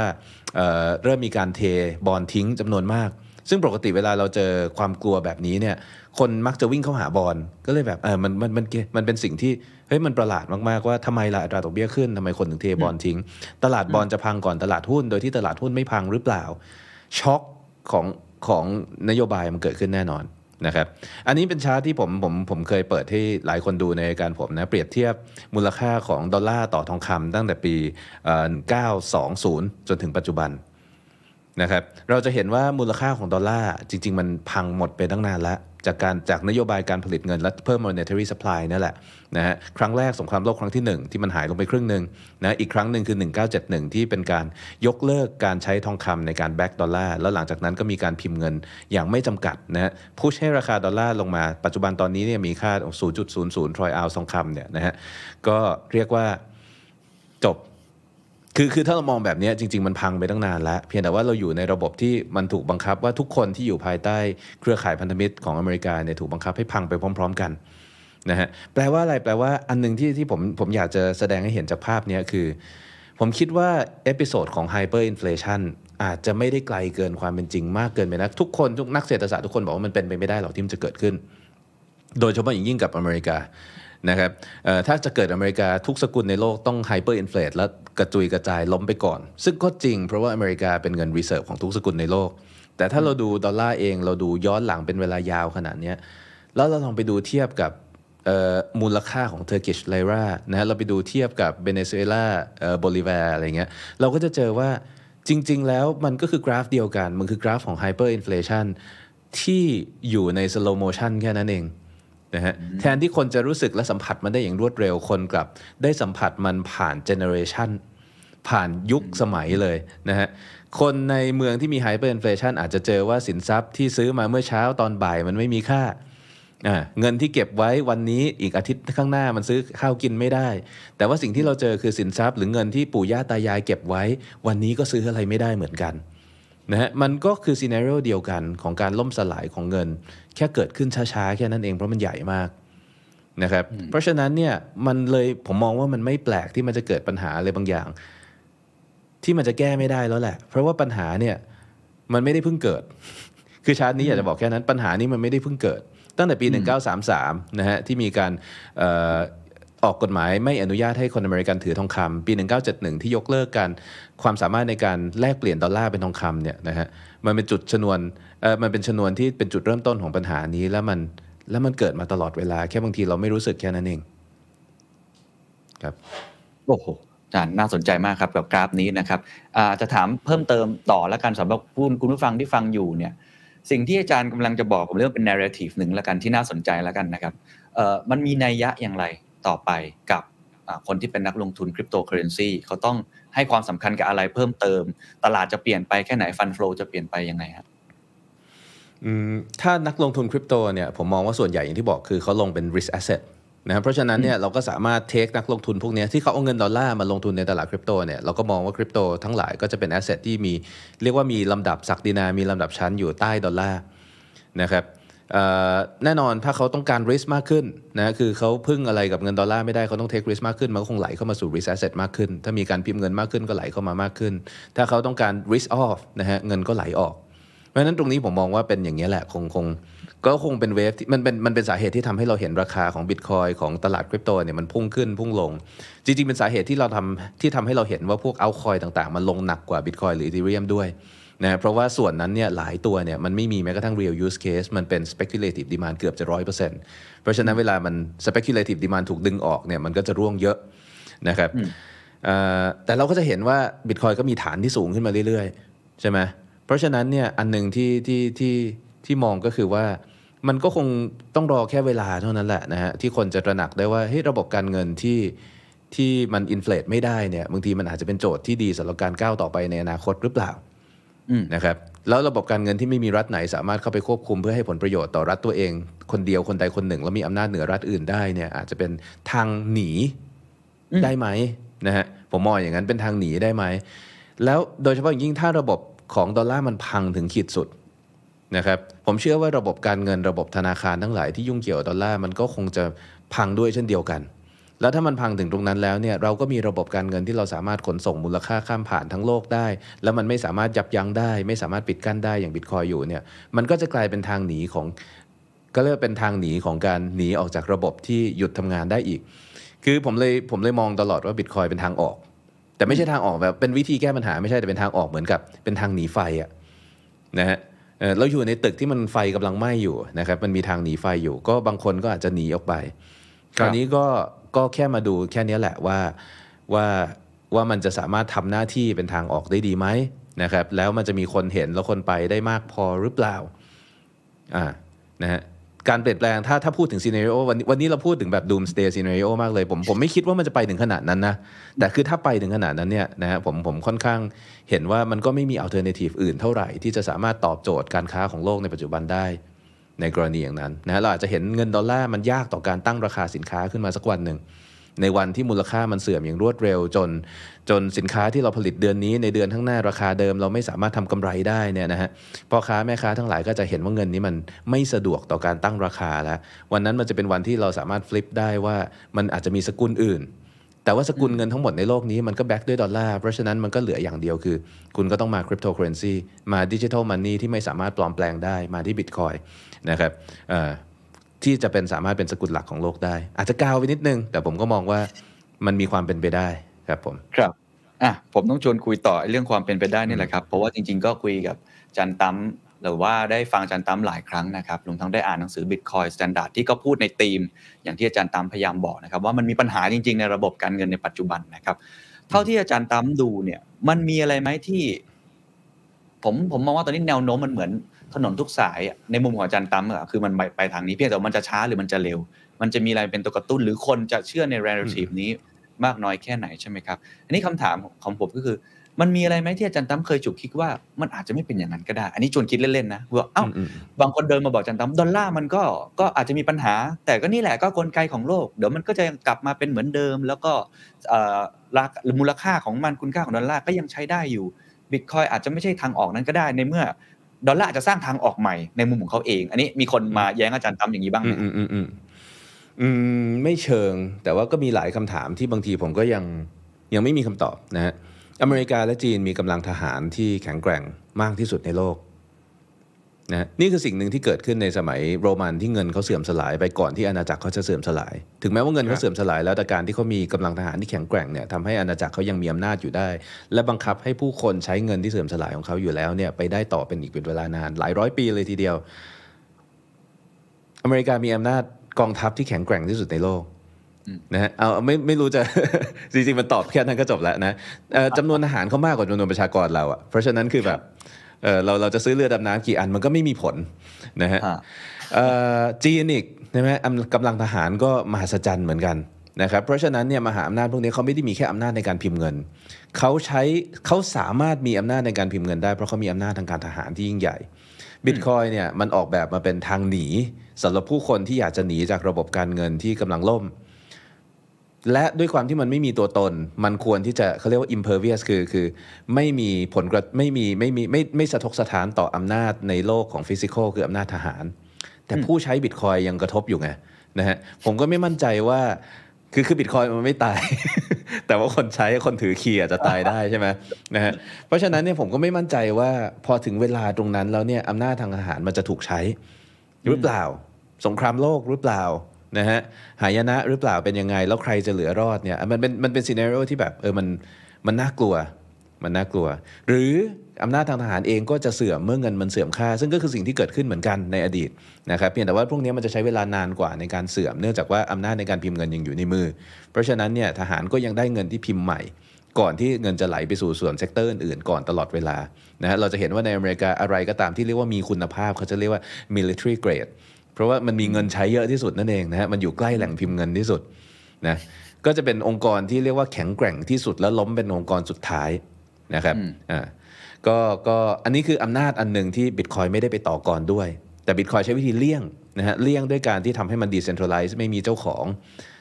นะแล้วโหนดกระจายตัวอยู่ทั่วโลก การจะทำลายโหนดทั่วโลกมันก็คือการทำสงครามกับประชาชนทั่วโลก ซึ่งซึ่งเป็นเรื่องที่ร้ายแรงมาก แต่ว่าไม่ได้จะเป็นไปไม่ได้นะอันนี้ก็ก็เป็นเรื่องที่น่ากลัวแล้วกันนะครับครับขอบคุณครับอะน่าสนใจมากครับ เดี๋ยวจะคุยยาวไปเรื่องเชิงประวัติศาสตร์ทางการเงินนะครับ ถ้าชวนคุยต่อกลับมา ผมขอเป็นความรู้แล้วกันสำหรับหลาย ๆ ท่านที่ผมเชื่อว่าน่าจะมีความสงสัยคล้าย ๆ ผมสำหรับคนที่เพิ่งเข้ามาในตลาดไม่นานอะเรียกว่าเป็น freshie แล้วกัน โอ้โหโดนรับน้องเยอะเหมือนกันนะอาจารย์พูดเรื่อง minor correction นะฮะหรือว่าอาจจะมี major correction ก็คือการปรับฐานเนี่ย ทำไมในโลกของคริปโตเคอเรนซีมันจึงมีความผันผวนถึง 90%นะในแง่ของเมเจอร์มันมันมันมีปัจจัยอะไรที่ทำให้มันเป็นแบบนั้น มันเป็นธรรมชาติของมันหรือว่ามันมีกลไกอะไรครับอาจารย์จริง ๆ ความผันผวน 70 70ถึง90%เนี่ยเป็นเรื่องธรรมดาของสินค้าสำหรับการลงทุนเลยนะนะคุณดูในตลาดหุ้นนี่ไม่ใช่เรื่องแปลกนะ มันแทบจะเกิดขึ้นกับทุกบริษัทนะแล้วก็ขึ้นต่อ 161.8 เนี่ยคือคือสาเหตุหนึ่งผมผมผมเป็นนักเทรดเชิงเทคนิค แล้วผมใช้ Elliott Wave เนี่ยเราก็จะมองหาสินค้าพวกนี้ด้วยซ้ำนะที่มันมี cycle อย่างนี้ เพราะว่านักเทรดเนี่ยจะทำกำไรจาก volatility ทำกำไรจากความผันผวนนี่แหละอะไรที่อยู่นิ่งๆ มันไม่มีกำไรนะครับต้องบอกอย่างแรกเลยมันไม่ใช่เรื่องแปลกและพิเศษสำหรับตลาดคริปโตนะแค่ว่าในตลาดคริปโตมันเกิดเร็ว ในตลาดหุ้นเราอาจจะเห็น cycle เนี่ยใช้เวลา 15 ปี ในคริปโตเนี่ยเราเห็นมันใช้เวลา 2-3 ปีก็สามารถจบได้แล้ว ซึ่งจริงๆมันดีมากเลยคือมันทำให้คนเนี่ยสามารถมีประสบการณ์ได้มากขึ้น ที่เราเรียกรุ่นรุ่นรุ่นเมื่อกี้คุณจะสังเกตว่าคนที่เขาเทรดหุ้นแล้วเขาอายุ 50-60เนี่ยเขาจะดูมีประสบการณ์มากกว่าเนาะนะเขาจะเขาจะนิ่งกว่าเขาจะอะไรกว่าจริง ๆ สาเหตุที่เขานิ่งกว่าเพราะเขาผ่านไซเคิล70-80%เนี่ยมา2-3 ครั้ง นะฮะนักลงทุนใหม่ๆยังไม่เคยเจอ เข้ามาตอนช่วงขึ้นก็ทำอะไรก็เก่งไปหมดแหละ ในช่วงลงทำอะไรก็แย่ไปหมดนะฮะในโลกคริปโตบางทีเราเห็นเด็กมัธยม อาจจะเด็กมหาลัยอะดูสุขุมพอๆกับนักลงทุนรุ่นใหญ่ เพราะว่าเขาอาจจะผ่านมาแล้ว 2-3ไซเคิลคือคือจริงมันแค่นั้นเลยนะพวกนี้มันเป็นบทเรียนนะครับแต่ทำไมมันถึงเป็นอย่างนั้นก็อย่างที่บอกคืออเรานึกภาพง่ายๆบิตคอยมันเพิ่งเกิดในลักษณะของการพยายามที่จะเป็นเงิน นะฮะถ้าบิตคอยจะเป็นเงินได้มันต้องมีมูลค่าเท่าไหร่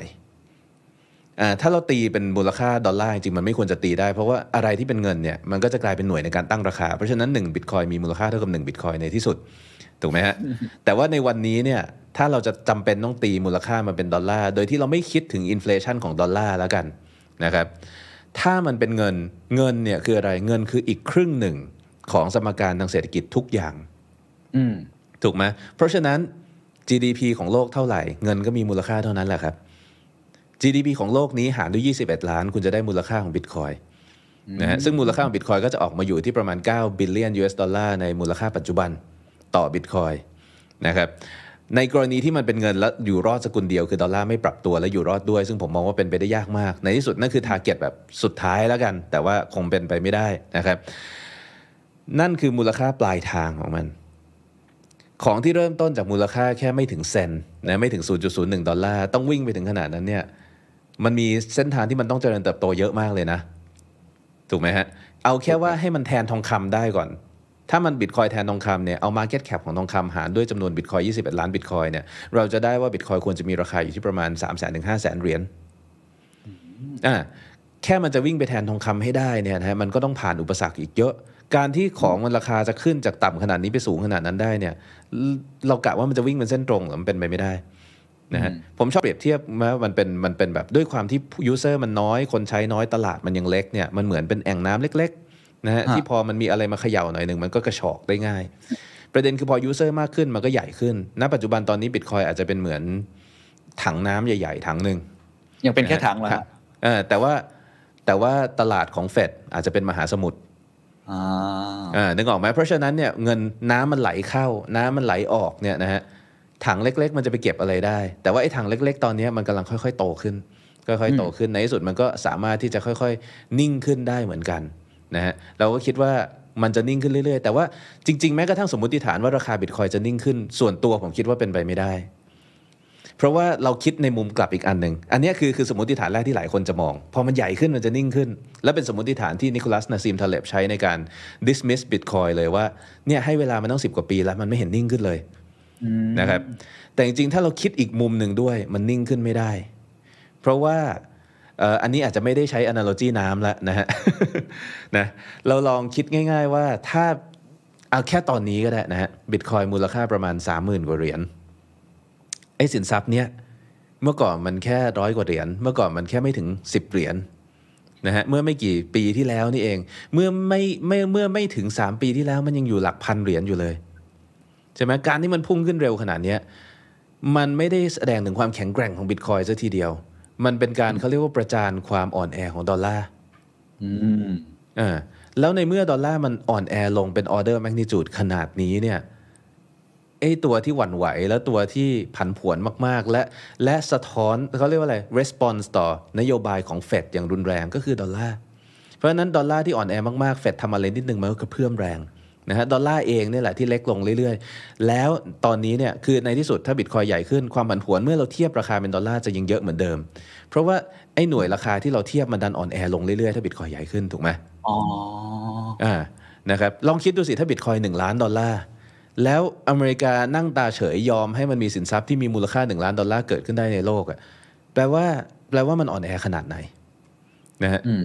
เออมันมันผมผมมองอย่างนั้นมากกว่ามากกว่าว่าบิตคอยน์ใหญ่ขึ้นขนาดไหนอะนะนะแล้วพอมันอ่อนแอขนาดที่มันเกิดปรากฏการณ์อย่างนั้นได้เนี่ยอะไรนิดนิดหน่อยหน่อยๆมันก็จะเหวี่ยงเยอะมาก เราดูถึงเงินที่มันเกิด hyperinflation ช่วงสุดท้ายก่อนที่มันจะล่มสลายเนี่ยมูลค่ามันเหวี่ยงปีต่อปีนี่บางทีหลายพันหลายหมื่นเปอร์เซ็นต์อืมนะฮะ เออมันเหวี่ยงขึ้นเหวี่ยงลงเหวี่ยงขึ้นเหวี่ยงลงยิ่งยิ่งหมดค่าลงไปเท่าไหร่มันยิ่งเหวี่ยงแรงนะครับเพราะฉะนั้นอันนี้เป็นอันหนึงที่ผมมองว่า volatility volatility ของ Bitcoin อะมันจะอยู่ประมาณเนี้ยแหละไปเรื่อยๆ จนกว่ามันจะ1 Bitcoin เท่ากับ1 Bitcoin อ่าโอเคอ่ามีมีคุณผู้ฟังคนหนึงถามมาบอกว่า หาตัวเปรียบเทียบอื่นครับที่ไม่ใช่ดอลลาร์อะเมื่อกี้อาจารย์ก็พูดถึงทองคำอะอืมสมมติอะทองคำก็ อาจจะไม่ได้อืมอยู่ในข่ายที่ด้อยค่าหรือว่าอือฮึมีมุมมองที่อย่างที่อาจารย์บอกในแง่ของดอลลาร์เนี่ย มันถูกต้องมันเป็นอย่างนั้นได้ไหมแล้วมันจะผันผวนน้อยลงได้ไหมครับ ถ้าเทียบกับทองคำผมมองว่าเป็นไปได้ที่จะผันผวนน้อยลง เมื่อเวลาผ่านไปนะครับอืมแต่ว่าตอนนี้เนี่ยยังถ้าเราเทียบกับทองคำ13 ปีของบิตคอยน์เราจะเห็นว่ามันก็ไม่ได้ผันผวนน้อยลง เพราะว่าอะไรเพราะว่า well จริง ๆ 13 ปีที่ผ่านมาเป็น 13 ปีที่ทองคำถูกควบคุมโดยระบบดอลลาร์อย่างสมบูรณ์ นะฮะตอนนี้ supply ของทองคำที่เป็นทองคำกระดาษ หรือเป็นสัญญา futures เนี่ยมันมากกว่าทองคำจริง physical ในโลกนี้หลายร้อยเท่า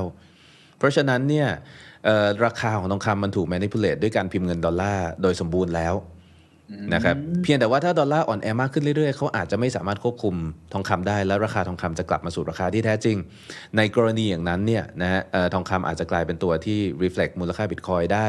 นิ่งกว่าดอลลาร์ละกัน เพราะจริงๆ ถ้าเราดูเนี่ยมันมีงานวิจัยของรอยจัสตรัมที่เขาทำศึกษาราคาสินค้าย้อนหลัง 700 ปีเทียบเป็นทองคำเนี่ยก็พบว่าในช่วงเวลาสั้นๆเนี่ยมันก็จะเหวี่ยงไปเหวี่ยงมาเยอะนะ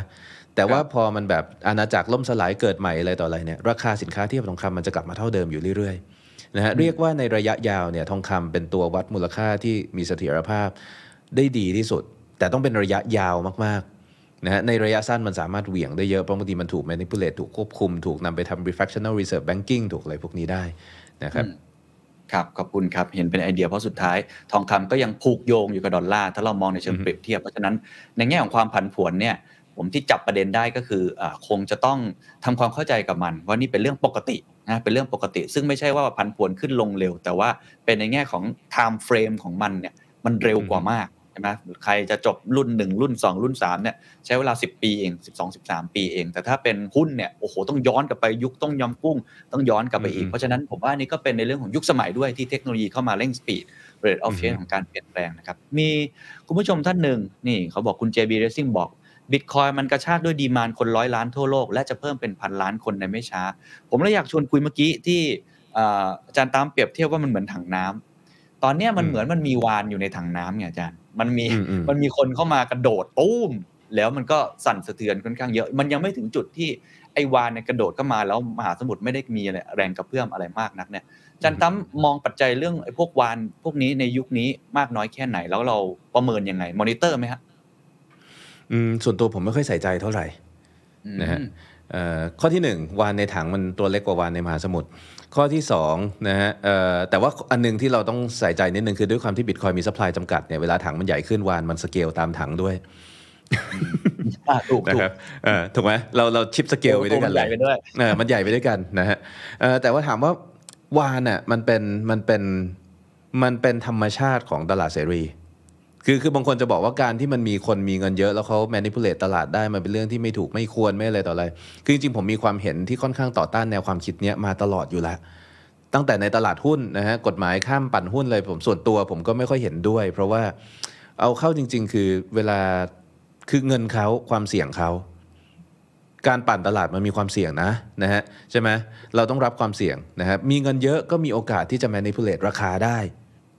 แต่ก็ไม่ได้แปลว่าไม่มีความเสี่ยง แต่ว่าในปัญหาเนี่ยมันจะเป็นปัญหาเมื่อไร มันเป็นปัญหาเมื่อสถาบันการเงิน manipulate ตลาดด้วยเงินที่เขาไม่ได้มี อันนี้คือสิ่งที่เกิดขึ้นในปัจจุบันตอนนี้ เพราะอย่าลืมว่าสถาบันการเงินสามารถเข้าถึงเงินที่รัฐบาลผลิตได้นะเขาสามารถที่จะทำการลงทุนบางสิ่งบางอย่างที่มันไม่ make sense เลยในเชิงของความเสี่ยง แต่ว่าเมื่อเขาพลาดท่าเสียทีขึ้นมาเนี่ยธนาคารและรัฐบาลจะมาอุ้มเขาได้ นะนี่คือสิ่งที่เกิดขึ้นในการทำ QE เนี่ย2008-2009 มาจนถึงปัจจุบันเนี่ยหลายต่อหลายครั้งนะครับเรามีเรามีวานทิปที่ที่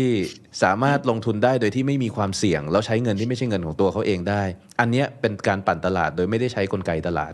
แต่ในโลกบิตคอยน์อะด้วยความที่นโยบายของบิตคอยน์มัน fix ขนาดนี้เนี่ยนะฮะคือเสียไปมันคือเสียได้มามันคือได้ ความเสี่ยงมันอยู่ตรงนั้น แล้วในที่สุดเมื่อพลาดท่าเสียทีวาฬก็แตกกระจายกลายเป็นแพลงก์ตอน นะฮะเอ่อก็จริง ๆ คือสมมติว่าซาโตชิโผล่มาแล้วเอาล้านบิตคอยน์ที่เขามีมาเทขายใส่ตลาด ราคาก็ถล่มฮะ ก็กลายเป็นว่าแพลงก์ตอนจำนวนมากได้ซื้อบิตคอยน์ที่ราคาถูก แล้วมันก็กลับขึ้นมาใหม่ คือมันมันไม่ไปไหน Energy มันอยู่ในนี้ เนื่องจากว่ามันผลิตเพิ่มไม่ได้เนี่ย มันไม่สามารถถูกไซฟอนไปอยู่ในมือรัฐบาล หรือไปอยู่ในองค์กรที่ควบคุมรัฐบาลอีกทีหนึ่งได้อืมเวลแล้วก็เงินความมั่งคั่งมันเหมือนพลังงาน นะในระบบที่มันมีปริมาณจำกัด และไม่สามารถผลิตเพิ่มได้เนี่ยพลังงานมันไม่หายไปไหนนะครับส่วนตัวผมเลยบอกว่าการมีวานอยู่โอเค ตลาดอาจจะถูกวานเหล่านี้เนี่ย manipulate ด้วยความตั้งใจหรือไม่ตั้งใจก็ได้คือบางทีแค่วานขยับแพลงก์ต้นก็ตายแล้วไงนะฮะเพราะฉะนั้นเขาอาจจะแค่พลิกตัวเฉยๆก็ได้อืมเออแต่การไปบอกว่าเขาผิดเนี่ยผมก็เลยบอกว่าเออก็เขารวยอะเขาเข้าก่อนอะคือเขาเทคความเสี่ยงของบิตคอยในวันที่คุณยังไม่เข้าใจว่ามันคืออะไรนะฮะในปี 2011 2012เนี่ยผมก็ยังเป็นคนหนึ่งที่ด่าบิตคอยอยู่เลยว่าไปไม่รอดหรอกใช่ไหมเพราะฉะนั้นคนที่เขาเห็นภาพที่ผมเห็นในวันนี้ตั้งแต่ตอนนั้นเขาก็ได้เอ่อสิทธิพิเศษนั้นไป แค่นั้นเองนะครับก็ก็ผมเลยมองว่าการมีคนตัวใหญ่อะมันก็ทำไมอะคุณจะ dis- discriminate คนตัวใหญ่เหรออะไรอย่างเงี้ยนะฮะครับเป็มีนหธรลารมยชาติท่านบอกว่า วานเทวดา คนเอียงว่าบอกว่าอยากให้วานตีกันเองนะครับ โอ้นี่คนชมเยอะมากครับ ตอนนี้ก็เจ็ดพันกว่าคนแล้วนะครับ ใครมีคำถามอะไรเดี๋ยวถามอาจารย์ตามได้นะครับอะผมขออนุญาตถามต่ออีกนิดนึงแล้วกันนะครับ ผมพอเข้าใจเอ่อธรรมชาติหรือว่ากลไกของตลาดในระยะเวลานี้ มาอืมพอสมควรแหละอย่างที่คุยกับอาจารย์ตั้มแต่ว่ามันจะเป็นอีกนานไหมครับ เท่าที่อาจารย์ตั้มดูเนี่ย บางคนบอกว่าเอ๊ะมันจะอยู่ในฤดูหนาวแบบนี้ ของหมีแบบนี้เนี่ยนานแค่ไหนเท่าที่อาจารย์ตั้มดูในเชิงสถิติเชิงประวัติศาสตร์ จริง ๆ มันมีแค่สองอย่างฮะคือว่าเออเขาเรียกว่าอะไรไซเคิลนี้จบหรือยัง หลายคนบอกอืว่ามรอบนี้เนี่ยมันยังไม่จบนะ เพราะว่า target ก็ยังไม่ถึงอะไรต่ออะไรเหตุการณ์ก็ยังไม่เกิดขึ้นอย่างที่มันควรจะเกิด ถึงบอกว่าอาจจะเป็นแค่ minor correction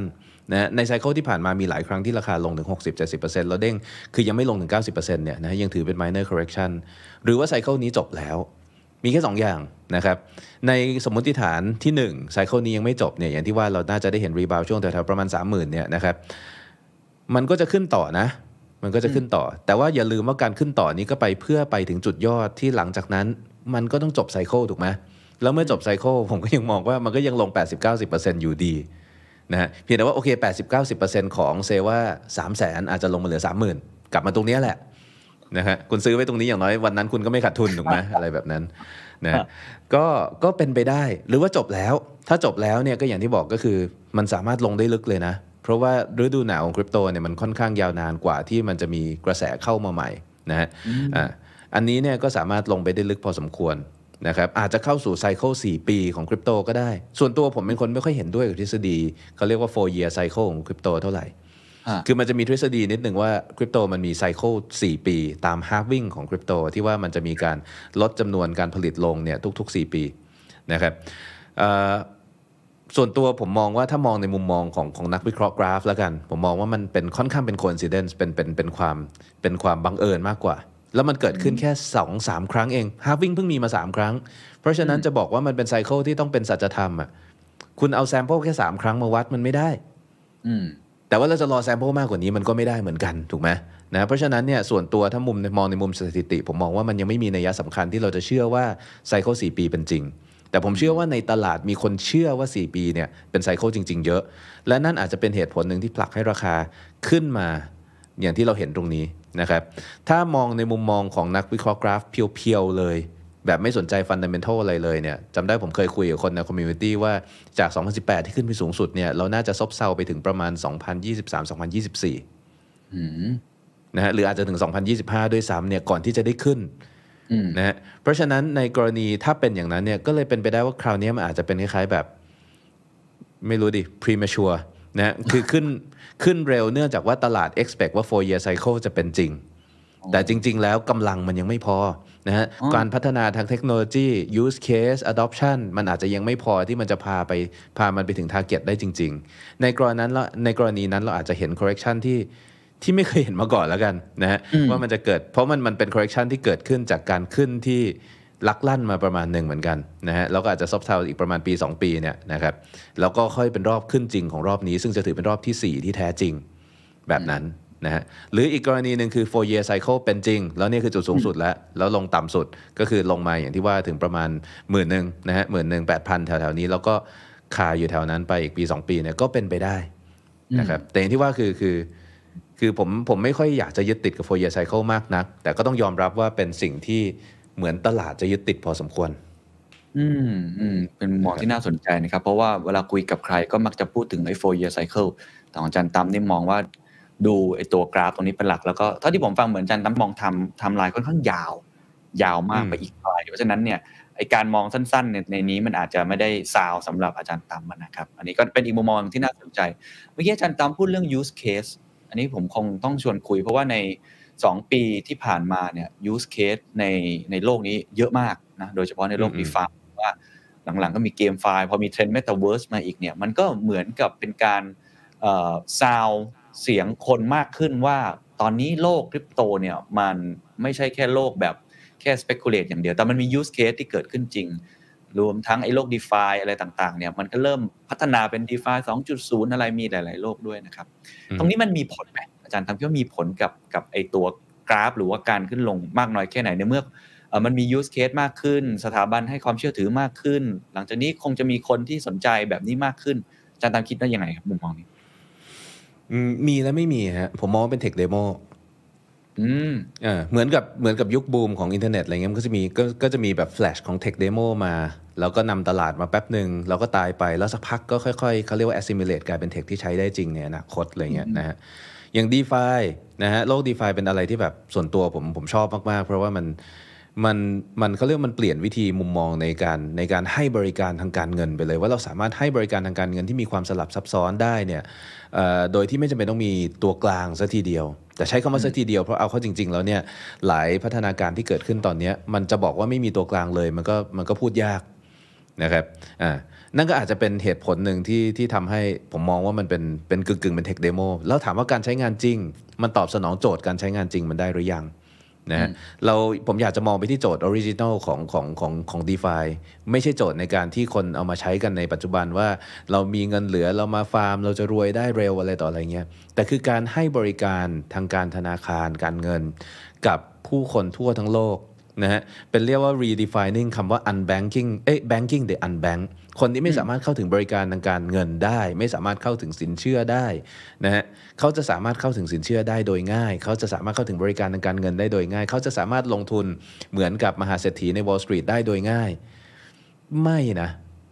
นะฮะไม่โซฟาตอนนี้มันตอบโจทย์แค่กลุ่มคนกลุ่มเล็ก ๆ อาจจะเป็นกลุ่ม developer นะฮะกลุ่มคนที่แบบว่าใส่ใจมากๆ สนใจมากๆ กลุ่มแวนการ์ดที่เข้ามา แล้วก็เล่นกับมันอย่างจริง ๆ จัง ๆ อาจจะมีกลุ่มคนเนี้ยที่มาจากกลุ่มคนที่อาจจะมีรายได้น้อยมีอะไรต่ออะไรเข้ามาส่วนหนึ่ง แต่มองว่า มองว่ามันยังเป็นจุดเริ่มต้นมากๆนะฮะสิ่งหนึ่งที่มันทำให้มันยังใช้งานไม่ได้ก็อาจจะเป็นเรื่องเทคโนโลยีเอง ความยากในการใช้งาน ความผิดพลาดที่สามารถเกิดขึ้นได้ง่าย จากระบบที่อาจจะออกแบบมาไม่ได้ปลอดภัยพอ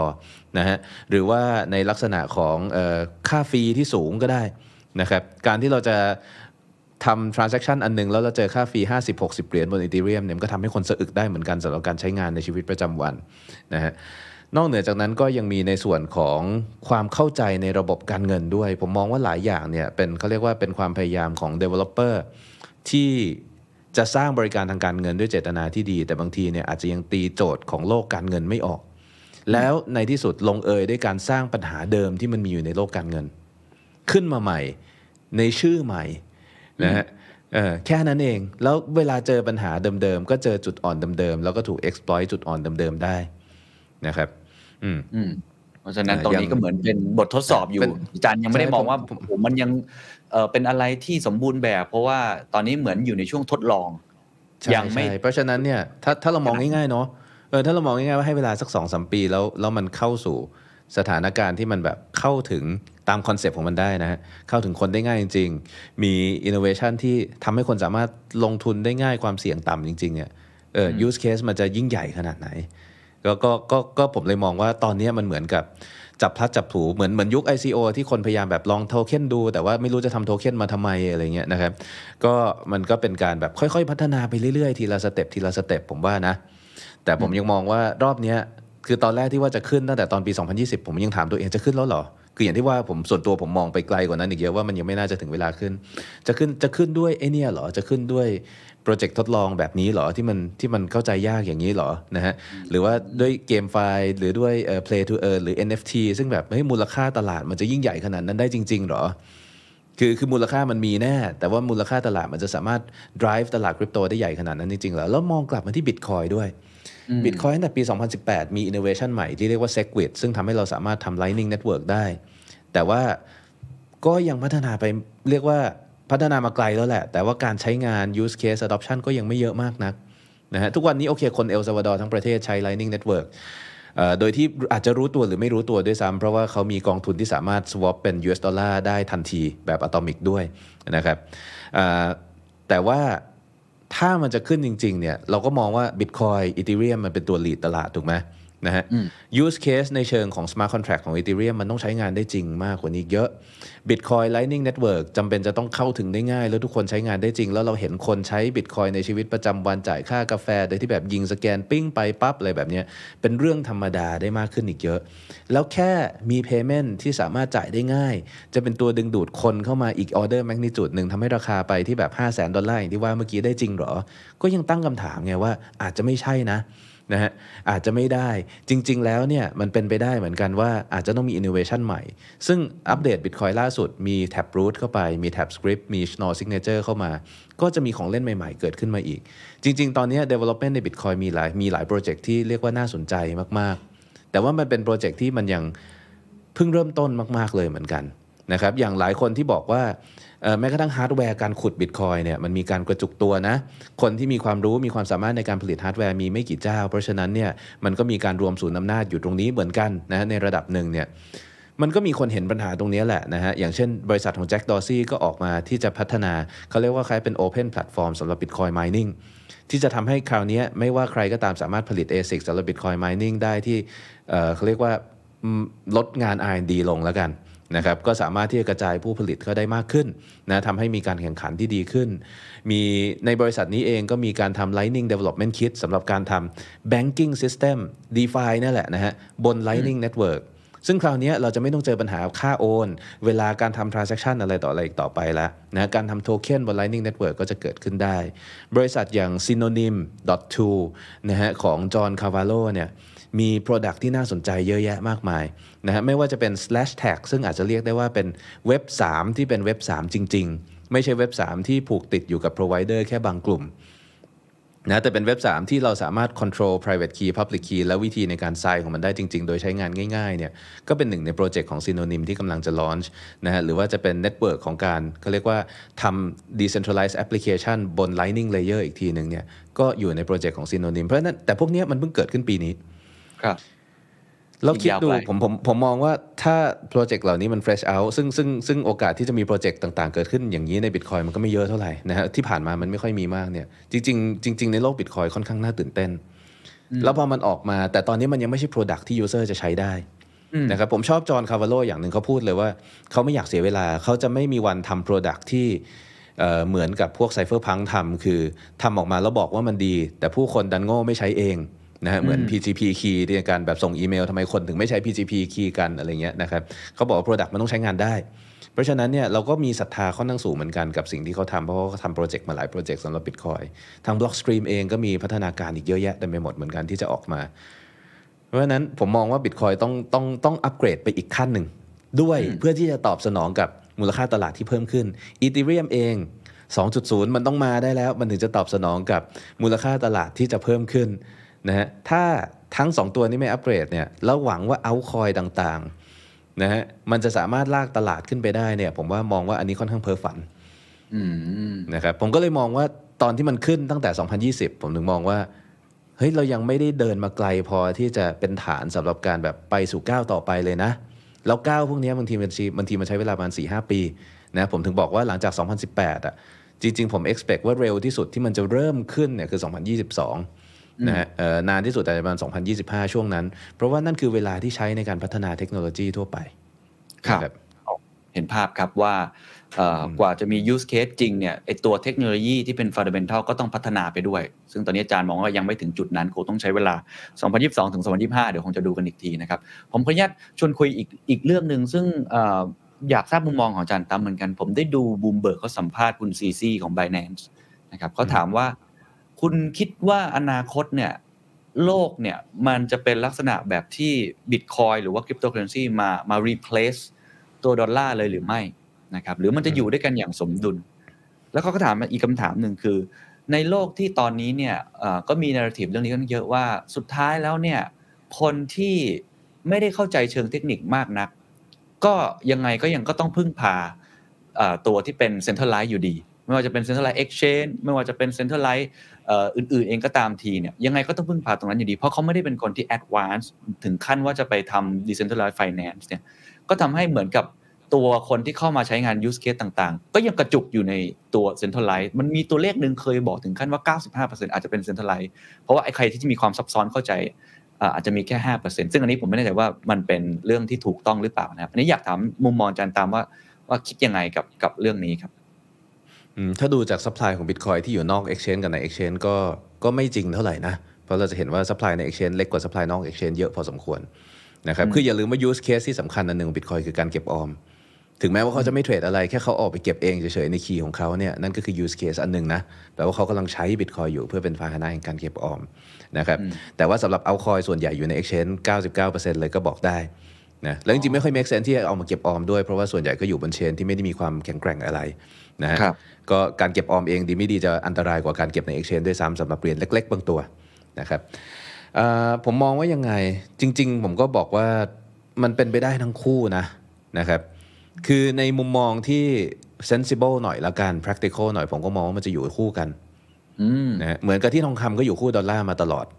นั่นเอง นะครับแต่จริงๆก่อนที่จะเป็นทองคำทองคำก็ทำลายเงินประเภทอื่น ให้หมดสภาพการเป็นเงินไปหลายประเภทเหมือนกันนะทุกวันนี้ไม่มีใครใช้เกลือใช้วัวเป็นเงินแล้วนะฮะไม่มีใครใช้ผ้าไหมหรือว่าใช้ข้าวสารเป็นเงินแล้วใช่ไหมก็ทำลายหมดจนกลายเป็นทองคำอย่างเดียวนะครับเพราะฉะนั้นมันสามารถเป็นไปได้ทั้งสองอย่างเห็นไหมนะจริงๆ เราต้องบอกว่า ดอลลาร์หรือ fiat system เนี่ยมันเป็น evolution ของทองคำก็ได้ เพราะฉะนั้นในแง่หนึ่งมันก็เลยทำให้ทองคำยังยังลิงเกอร์ยังหยุดยังติดสอยห้อยตามอยู่นะครับอ่า ตัวนี้ถ้าบิตคอยมันทำลายทองคำแน่นอนมันก็จะน่าจะเปลี่ยนระบบตรงนี้ไปทั้งหมดนะครับแต่มันก็น่าจะอยู่ด้วยกันได้ในแง่ที่ว่าคือคือเราต้องมองว่าองค์กรของมนุษย์อะโดยทั่วไปนะมันไม่ใช่องค์กรที่อยู่นิ่ง ไม่ใช่ static เพราะฉะนั้นเวลามันมีความเสี่ยงมากระทบมีอะไรมากระทบเนี่ยมันก็ต้องมีการปรับตัวนะอืม ประโยคอันหนึงที่ทาเล็บเคยพูดวันนี้ผมโค้ดทาเล็บเยอะมากเลยซึ่งจริงๆผมไม่ชอบเขาแต่ว่าโอเคนะนะฮะทาเล็บเคยพูดว่าการมีอยู่ของบิตคอยเนี่ยก็มีประโยชน์มากแล้ว เพราะว่ามันจะเป็นคล้ายๆ หลักประกันให้รัฐเนี่ยเอ่อทำอะไรต้องคิดหน้าคิดหลังมากขึ้น เนื่องจากว่าการที่มีเรามีระบบการเงินที่ไร้ศูนย์กลาง permissionless แล้วไม่มี border เนี่ยแปลว่าผู้คนทุกคนในโลกมีทางหนี เวลาที่รัฐต้องการจะบีบบังคับอะไรบางอย่างกับผู้คนทำลายมูลค่าเงินของเขาอย่างรวดเร็ว เขาสามารถที่จะเลือกที่จะหนีได้ และอำนาจนั้นเนี่ยเป็นอำนาจที่ทำให้รัฐเวลาจะทำอะไรต้องคิดหน้าคิดหลังมากขึ้น ทุกวันที่13 ปีหลังจากบิตคอยน์เกิดขึ้น หลังจากที่ไม่มีใครพูดถึงมัน หลังจากที่มันเป็นแค่ของเล่นมาก่อนเนี่ยนะฮะทุกวันนี้ในการประชุมของธนาคารกลางทั่วโลกไม่ว่าที่ไหนก็ตาม topic สำคัญคือบิตคอยน์ topic สำคัญคือคริปโตเคอเรนซีนะฮะมันมันมันยิ่งใหญ่ขึ้นมาขนาดนั้นแล้ว เราจะเห็นแล้วว่าเขาผมมองว่าเขาเข้าใจความเสี่ยงในระดับหนึ่งนะฮะเพราะฉะนั้นนโยบายการเงินของรัฐเองเนี่ยก็จะต้องมีการปรับตัว แต่ว่าจะปรับได้มากขนาดไหนเนี่ยเราเห็นอย่างเอ่อเขาเรียกว่าอะไร pressure จากรัฐบาลจากรัฐบาลซึ่งมาจาก pressure ของประชาชนที่กดดันลงไปที่เฟดเนี่ยนะฮะทำให้ก็ต้องทำแบบนั้นก็ต้องทำแบบนี้เนี่ยอันนี้ก็จะเป็นจุดที่วัดกันแหละว่าการปรับตัวเนี่ยมันจะสามารถปรับตัวได้ทันทำให้เงินของรัฐเนี่ยมันดีพอที่จะทำให้มันอยู่คู่กันไป หรือว่าปรับไม่ทันแล้วในที่สุดก็หัก แล้วก็เกิดการเปลี่ยนนะฮะแต่ว่าในการเปลี่ยนเนี่ยบางทีประชาชนทั่วไปอาจจะไม่ได้รู้สึกด้วยซ้ำเพราะว่ามันสามารถเปลี่ยนในอีก layer หนึ่งคือมันสามารถเปลี่ยนใน layer ของ reserve currency ได้ด้วยนะครับแทนที่โลกจะสามารถอยู่บนระบบดอลลาร์ system ก็อาจจะเปลี่ยน reserve currency ก็ได้นะจริง ๆ การเกิดขึ้นของ CBDC เนี่ยก็เป็นก็เป็นเขาเรียกว่าเป็น เป็น key อันหนึ่งที่อาจจะพาไปสู่โลกที่เราสามารถมี multiple reserve ได้คือมี reserve หลายตัว ซึ่งอาจจะเป็นก็เรียกเป็นจุดเปลี่ยนผ่านและการสำหรับการเปลี่ยน reserve ได้เช่นเดียวกัน เทคโนโลยีของคริปโตกราฟีในในเงินที่เรียกคริปโตเคอเรนซีเนี่ยนะฮะถ้าเป็นเทคโนโลยีที่พื้นฐานเดียวกันกับบิตคอยเนี่ยมันจะทำให้เราจะมีความสามารถในการทำอะไรพิเศษพิเศษอยู่หลายอย่าง สิ่งหนึ่งที่เรียกว่ามีมีอำนาจมาก ๆ เลยคือ atomic swap atomic swap คือการแลกเปลี่ยนระหว่าง 2 สินทรัพย์บน 2 ระบบ 2 บล็อกเชนเนี่ยโดยที่เป็นการแลกเปลี่ยนพร้อมกันนะฮะแลกเปลี่ยนพร้อมกันคือคนหนึ่งจะได้สินทรัพย์หนึ่งเมื่ออีกคนหนึ่งได้สินทรัพย์หนึ่งหรือถ้ามันไม่สามารถไม่แลกเปลี่ยนไม่สามารถแลกเปลี่ยนได้สำเร็จคือไม่มีใครได้อะไร คือไม่มีไม่มีธุรธุรกรรมนั้นเกิดขึ้น แปลว่าคนสองคนสามารถทำธุรกรรมกันได้ หรือพูดง่ายๆคือระบบสองระบบหรือเงินสองสกุล สามารถที่จะแลกเปลี่ยนกันได้ โดยไม่ต้องมีตัวกลางได้นะครับตรงนี้เนี่ยจะทำให้ CBDC ที่สามารถใช้ระบบนี้ได้ ซึ่งเราเห็นการพัฒนาและการทดลองระบบ CBDC ที่ทำ Atomic Swap ข้ามกันแล้วเนี่ยแปลว่ามันสามารถรองรับพวก Multi Sig และ Hash Lock Time เอ้ย Hash Time Lock Contract ได้เนี่ยนะฮะอันนี้อาจจะสับเทคนิคนิดนึงเนี่ยก็แปลว่ามันก็สามารถที่จะ swap กับ อย่างอื่นได้ กับ Bitcoin ได้กับ Monero ได้นะฮะเราก็น่าจะได้เห็นตรงนี้แหละว่าอาจจะไม่ใช่ว่าธนาคารกลางดึงเข้าไปเป็น reserve แต่มันจะเป็น reserve ที่ประชาชนเลือกได้ว่าเขาสามารถที่จะ swap เงินที่เป็นเงินเรียกว่าเป็นเป็นเงินที่ผลิตโดยธนาคารกลาง แต่สามารถ swap กับ cryptocurrency อื่นๆได้ โดยไม่ต้องมีตัวกลางได้เนี่ยนะครับเอ่อโลกอาจจะค่อยๆ เปลี่ยนโมเดลของการสร้างเงินออกไปแล้วกันครับ ครับ โอ้โห น่าสนุกมากๆนะครับ ถ้ามีเวลาคงจะคุยมากกว่านี้ แต่วันนี้ก็จะยี่สามนาฬิกาแล้วครับจะห้าทุ่มต้องส่งอาจารย์ตามข้อนอนนะครับครับผมเดี๋ยวจะเหนื่อยไปมากกว่านี้คำถามสุดท้ายแล้วกันนะครับคอมคอมเมนต์คุณสารพัดบอกเอ้ยคุณสุรพัฒน์บอกว่าเราอาจลืมว่าต้องตายใช่คือคือหลายอย่างที่ผมพูดมันแบบมันไกลมากเลยเนาะนะฮะเราอาจจะไม่ได้อยู่มีชีวิตเห็นมันนะครับใช่ แล้วก็มีคุณชอนนี่อ่านคำๆนะฮะบอกว่าข่าวลือตระกูลสัมพันธรักษ์คือท็อป 12 ผู้ครอบครองบิตคอยมากที่สุดในโลกจริงหรือเปล่าครับ ไม่จริงครับไม่จริง อย่างน้อยผมก็รู้จักมากกว่า 12 คนที่มีมากกว่าผมนะโอ้สนุกสนานมากครับ ตอนนี้ยอดไม่ตกแล้วคนดูเยอะมากนะครับ แต่ว่าคิดว่าถึงเวลาอันควรคงจะเป็นคำถามสุดท้ายนะครับ เราจะผ่านคืนนี้ไปได้ยังไงนะครับ อาจจะให้อาจารย์ตั้มสุดท้ายแล้วกันให้คำแนะนำเล็กๆน้อยๆให้ทุกคนนอนหลับฝันดีนะครับกับสถานการณ์ที่เกิดขึ้นในตอนนี้ เพราะที่อาจารย์ตั้มพูดก็เชื่อกันว่าเอ่อคงจะผันผวนไปอีกสักระยะหนึ่งปีนี้ก็ค่อนข้างอาจจะยาก กว่าที่เอ่อหลายคนคาดคิดนะครับ อาจารย์ตั้มให้คำแนะนำทิ้งท้ายเล็กน้อยครับอืมผมอาจจะมองมักผมอาจจะมองมุมแมกโรแล้วอาจจะลืมไปว่าต้องตายจริงๆนั่นแหละนะฮะแต่ว่าพอดีผมชอบศึกษาประวัติศาสตร์ แล้วเราเห็นอยู่อย่างหนึ่งคือทุกครั้งที่มันมีการพยายามเปลี่ยนแปลงระบบเงิน มันไม่ใช่เรื่องง่าย แล้วมันไม่ใช่เรื่องที่คนในสังคมในโลกปัจจุบันตอนนั้นเนี่ยจะเชื่อว่าจะเป็นไปได้เลย แล้วมันไม่ใช่เรื่องที่เกิดขึ้นบ่อยๆโดยมันเกิดขึ้นทุก ๆประมาณ 500 ปี นะครับระบบปัจจุบันเนี่ยมันพัฒนาจาก gold standard ในยุคเรเนซองส์มาจนถึงปัจจุบันเนี่ยกลายมาเป็นดอลลาร์ system เนี่ยมันเป็นการพัฒนาต่อเนื่องมาเนี่ยก็ประมาณ 500 ปีละนะครับการเปลี่ยนแปลงมันมีความเป็นไปได้ที่มันจะเกิดขึ้นนะเพียงแต่ว่าไม่รู้ว่าจะสำเร็จหรือไม่รู้ว่าจะเป็นบิตคอยน์หรือเปล่า นะครับ อันนี้ไม่มีใครรู้จริง ๆ ผมก็ไม่รู้ แต่ว่าถ้าเราเข้าใจเทคโนโลยีเข้าใจเอ่อเบื้องหลังการทำงานของมันอย่างลึกซึ้งเนี่ยนะเราจะเห็นว่ามีความเป็นไปได้ที่มันจะทำได้ ในความเป็นไปได้เนี้ยเอ่อที่ผ่านมามันก็เป็นการเดิมพันที่เสี่ยงสูงทั้งนั้นนะนะคนที่เดิมพันใช้เหรียญเงินของ US แทนที่จะใช้ปอนด์สเตอร์ลิงก็มีความเสี่ยง คนที่เดิมพันที่จะใช้ทองคำแทนที่จะใช้ silver ก็มีความเสี่ยง แล้วประเทศที่เดิมพันผิด อย่างเช่นจีนหรืออินเดียในช่วงก่อนเอ่อในช่วงในช่วงศตวรรษที่ 18 ก็เรียกว่าล่มสลายหายไปจากเอ่อเวทีเศรษฐกิจโลกไปเลยนะครับเพราะฉะนั้นเนี่ยเอ่อส่วนตัวผมมองบิตคอยน์เป็นเดิมพันประเภทนี้นะเป็นเดิมพันระยะยาวของการเปลี่ยนระบบการเงินเนี่ยผมก็เลยเลือกที่จะใช้วิธีเก็บออมระยะยาว แล้วผมเก็บออมในลักษณะที่ว่าถ้ามัน fail ขึ้นมาเฮ้ยผมก็ไม่ได้จนนะ นะฮะคือคือคือเราแบบเราก็ยังมีเราก็ยังมีเงินเฟียดเพียงพอที่แบบเออถ้าเราพลาดขึ้นมา เราก็ยังอยู่ต่อได้อาจจะไม่ได้ร่ำรวยมาก แต่ว่ามันเป็นมันเป็นเออเขาเรียกว่าเป็นเป็นการเดิมพันที่ที่ส่วนตัวผมมองถึงอนาคตที่ค่อนข้างไกลนะครับใครที่ฟังผมแล้วตามผมเนี่ยบางทีก็ต้องถามตัวเองว่าคุณคิดยังไงคือเราไม่ต้องคิดเหมือนกันอืมถูกไหมเอ่ออันนี้คือสิ่งที่ผมย้ำอยู่เรื่อยๆเลยคือ เราไม่ต้องคิดเหมือนกันพื้นฐานคนแต่ละคนไม่เท่ากันนะครับเอ่อผมอาจจะ พูดง่ายคือก็ก็อาจจะมีต้นทุนที่ค่อนข้างสูง เพราะฉะนั้นเนี่ยเราเราสามารถตัดสินใจแบบหนึ่งได้อะไรอย่างนี้ก็ก็ก็ก็ก็พูดได้ตรงๆเนาะนะฮะสำหรับผมบิตคอยคือสินทรัพย์ที่มีมูลค่า 21 ล้านบิตคอยหรือว่า 21,000เอ่อซาโตชินะครับล้านซาโตชินะโลกนี้มีคนอยู่ 7,000 ล้านคน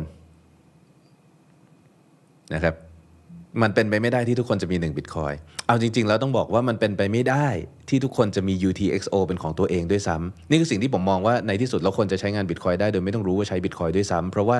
ในระบบที่บิตคอยน์จะสามารถสเกลเป็นสกุลเงินของโลกได้เนี่ย เราจะเป็นต้องมี layer สอง layer สามของบิตคอยน์ที่นำบิตคอยน์ไปซอยย่อยต่อ อาจจะเป็นสกุลเงินประจำชาติต่างๆ อาจจะใช้วิธีการ peg ในลักษณะของออระบบ trustless decentralized ที่จะวาง reserve bitcoin deposit ไว้แล้วออกมาเป็นเหรียญของสกุลแต่ละชาติ แล้วใช้กันในแต่ละชาติได้ เพราะว่ามันเป็นไปไม่ได้เลยฮะ บิตคอยที่มีจำนวนแค่ 2 21 ล้านบิตคอย1บิตคอยมี 100 ล้านซาโตชิเนี่ยมันมันไม่สามารถที่แต่ละคนจะมี UTXO ของตัวเองได้ เพราะว่าค่าโอนขั้นต่ำในระบบยังไง มันก็ไม่สามารถบีบอัดให้ต่ำกว่าประมาณ 100ไบต์ไปได้นะครับหลายคนอาจจะจำเป็นต้องใช้เขาเรียกว่าใช้โทเค็นที่สร้างขึ้นจาก UTXO 1 UTXO เนี่ยนะฮะเพื่อเป็นเงินในอนาคตในกรณีนั้น เพราะฉะนั้นเมื่อเรามองแบบนั้นเนี่ยแค่มี1บิตคอยได้วันนี้จริง ๆ มันก็ค่อนข้างอุ่นใจแล้ว นะฮะเราก็เซตเป้าของเราแล้วกันว่า 1 ใน 21 ล้านเนี่ยเราอยากจะมีเท่าไหร่นะครับเราก็เป็นเป้าหมายแล้วที่เหลือคุณก็กระจายความเสี่ยงไปอย่างอื่นนั่นก็ได้นะแล้วแต่ว่าคุณมีความคิดอย่างไรนั่นเองนะครับโอ้เอ่อก็วันก่อนมีคนถามว่าบอกอยากให้ผมกาวหน่อยผมก็เลยใส่ช็อตเนี้ยแหละนะว่าเอ่อถ้ากาวที่สุดของผมก็คืออันนี้นะฮะบิตคอยมี 21 ล้านบิตคอยคนบนโลกนี้มี 7,000 ล้านคนครับผม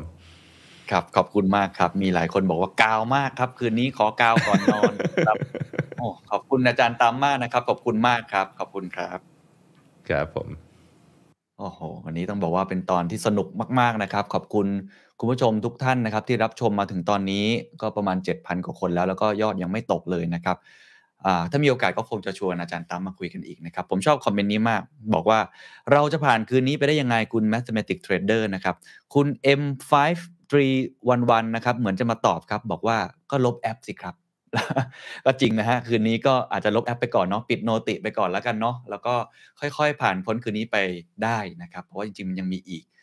มากมาย ผมชอบมุมมองอาจารย์ตั้มอาจจะสรุปเล็กน้อยนะครับ คือมุมมองอาจารย์ตั้มก็เป็นมุมมองหนึ่งนะครับ ไม่ได้บอกว่าทุกคนต้องเชื่ออาจารย์ตั้มแต่ว่าเป็นมุมมองที่อาจารย์ตั้มมองบิตคอยเป็นในแง่ของการการเดิมพัน หรือว่าในแง่ของทางออกของปัญหาระบบทางการเงินในมุมนั้น เพราะฉะนั้นเนี่ย อาจารย์ตั้มก็เลยมองได้ว่ากราฟที่กำลังดิ่งลงในช่วงนี้เนี่ยถ้าเราไปดูโซนที่เป็น rainbow นะอันนั้นเดี๋ยวผมอาจจะแชร์ให้ทุกท่านดูอีกทีหนึ่งเนี่ยก็เป็นช่วงเวลาที่ตอนนี้น่าจะ accumulate ได้ยังเป็นโซนที่เป็นสีเขียวอยู่สำหรับคนที่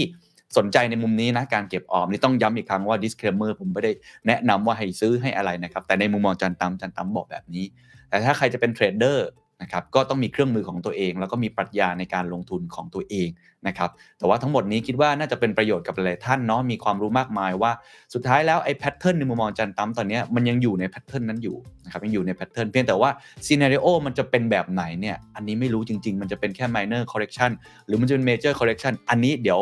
รอดูสถานการณ์กันต่อนะครับเพราะว่าถ้ารู้อะไรไม่สู้รู้งี้นะถ้ารู้อนาคตได้ก็คงจะ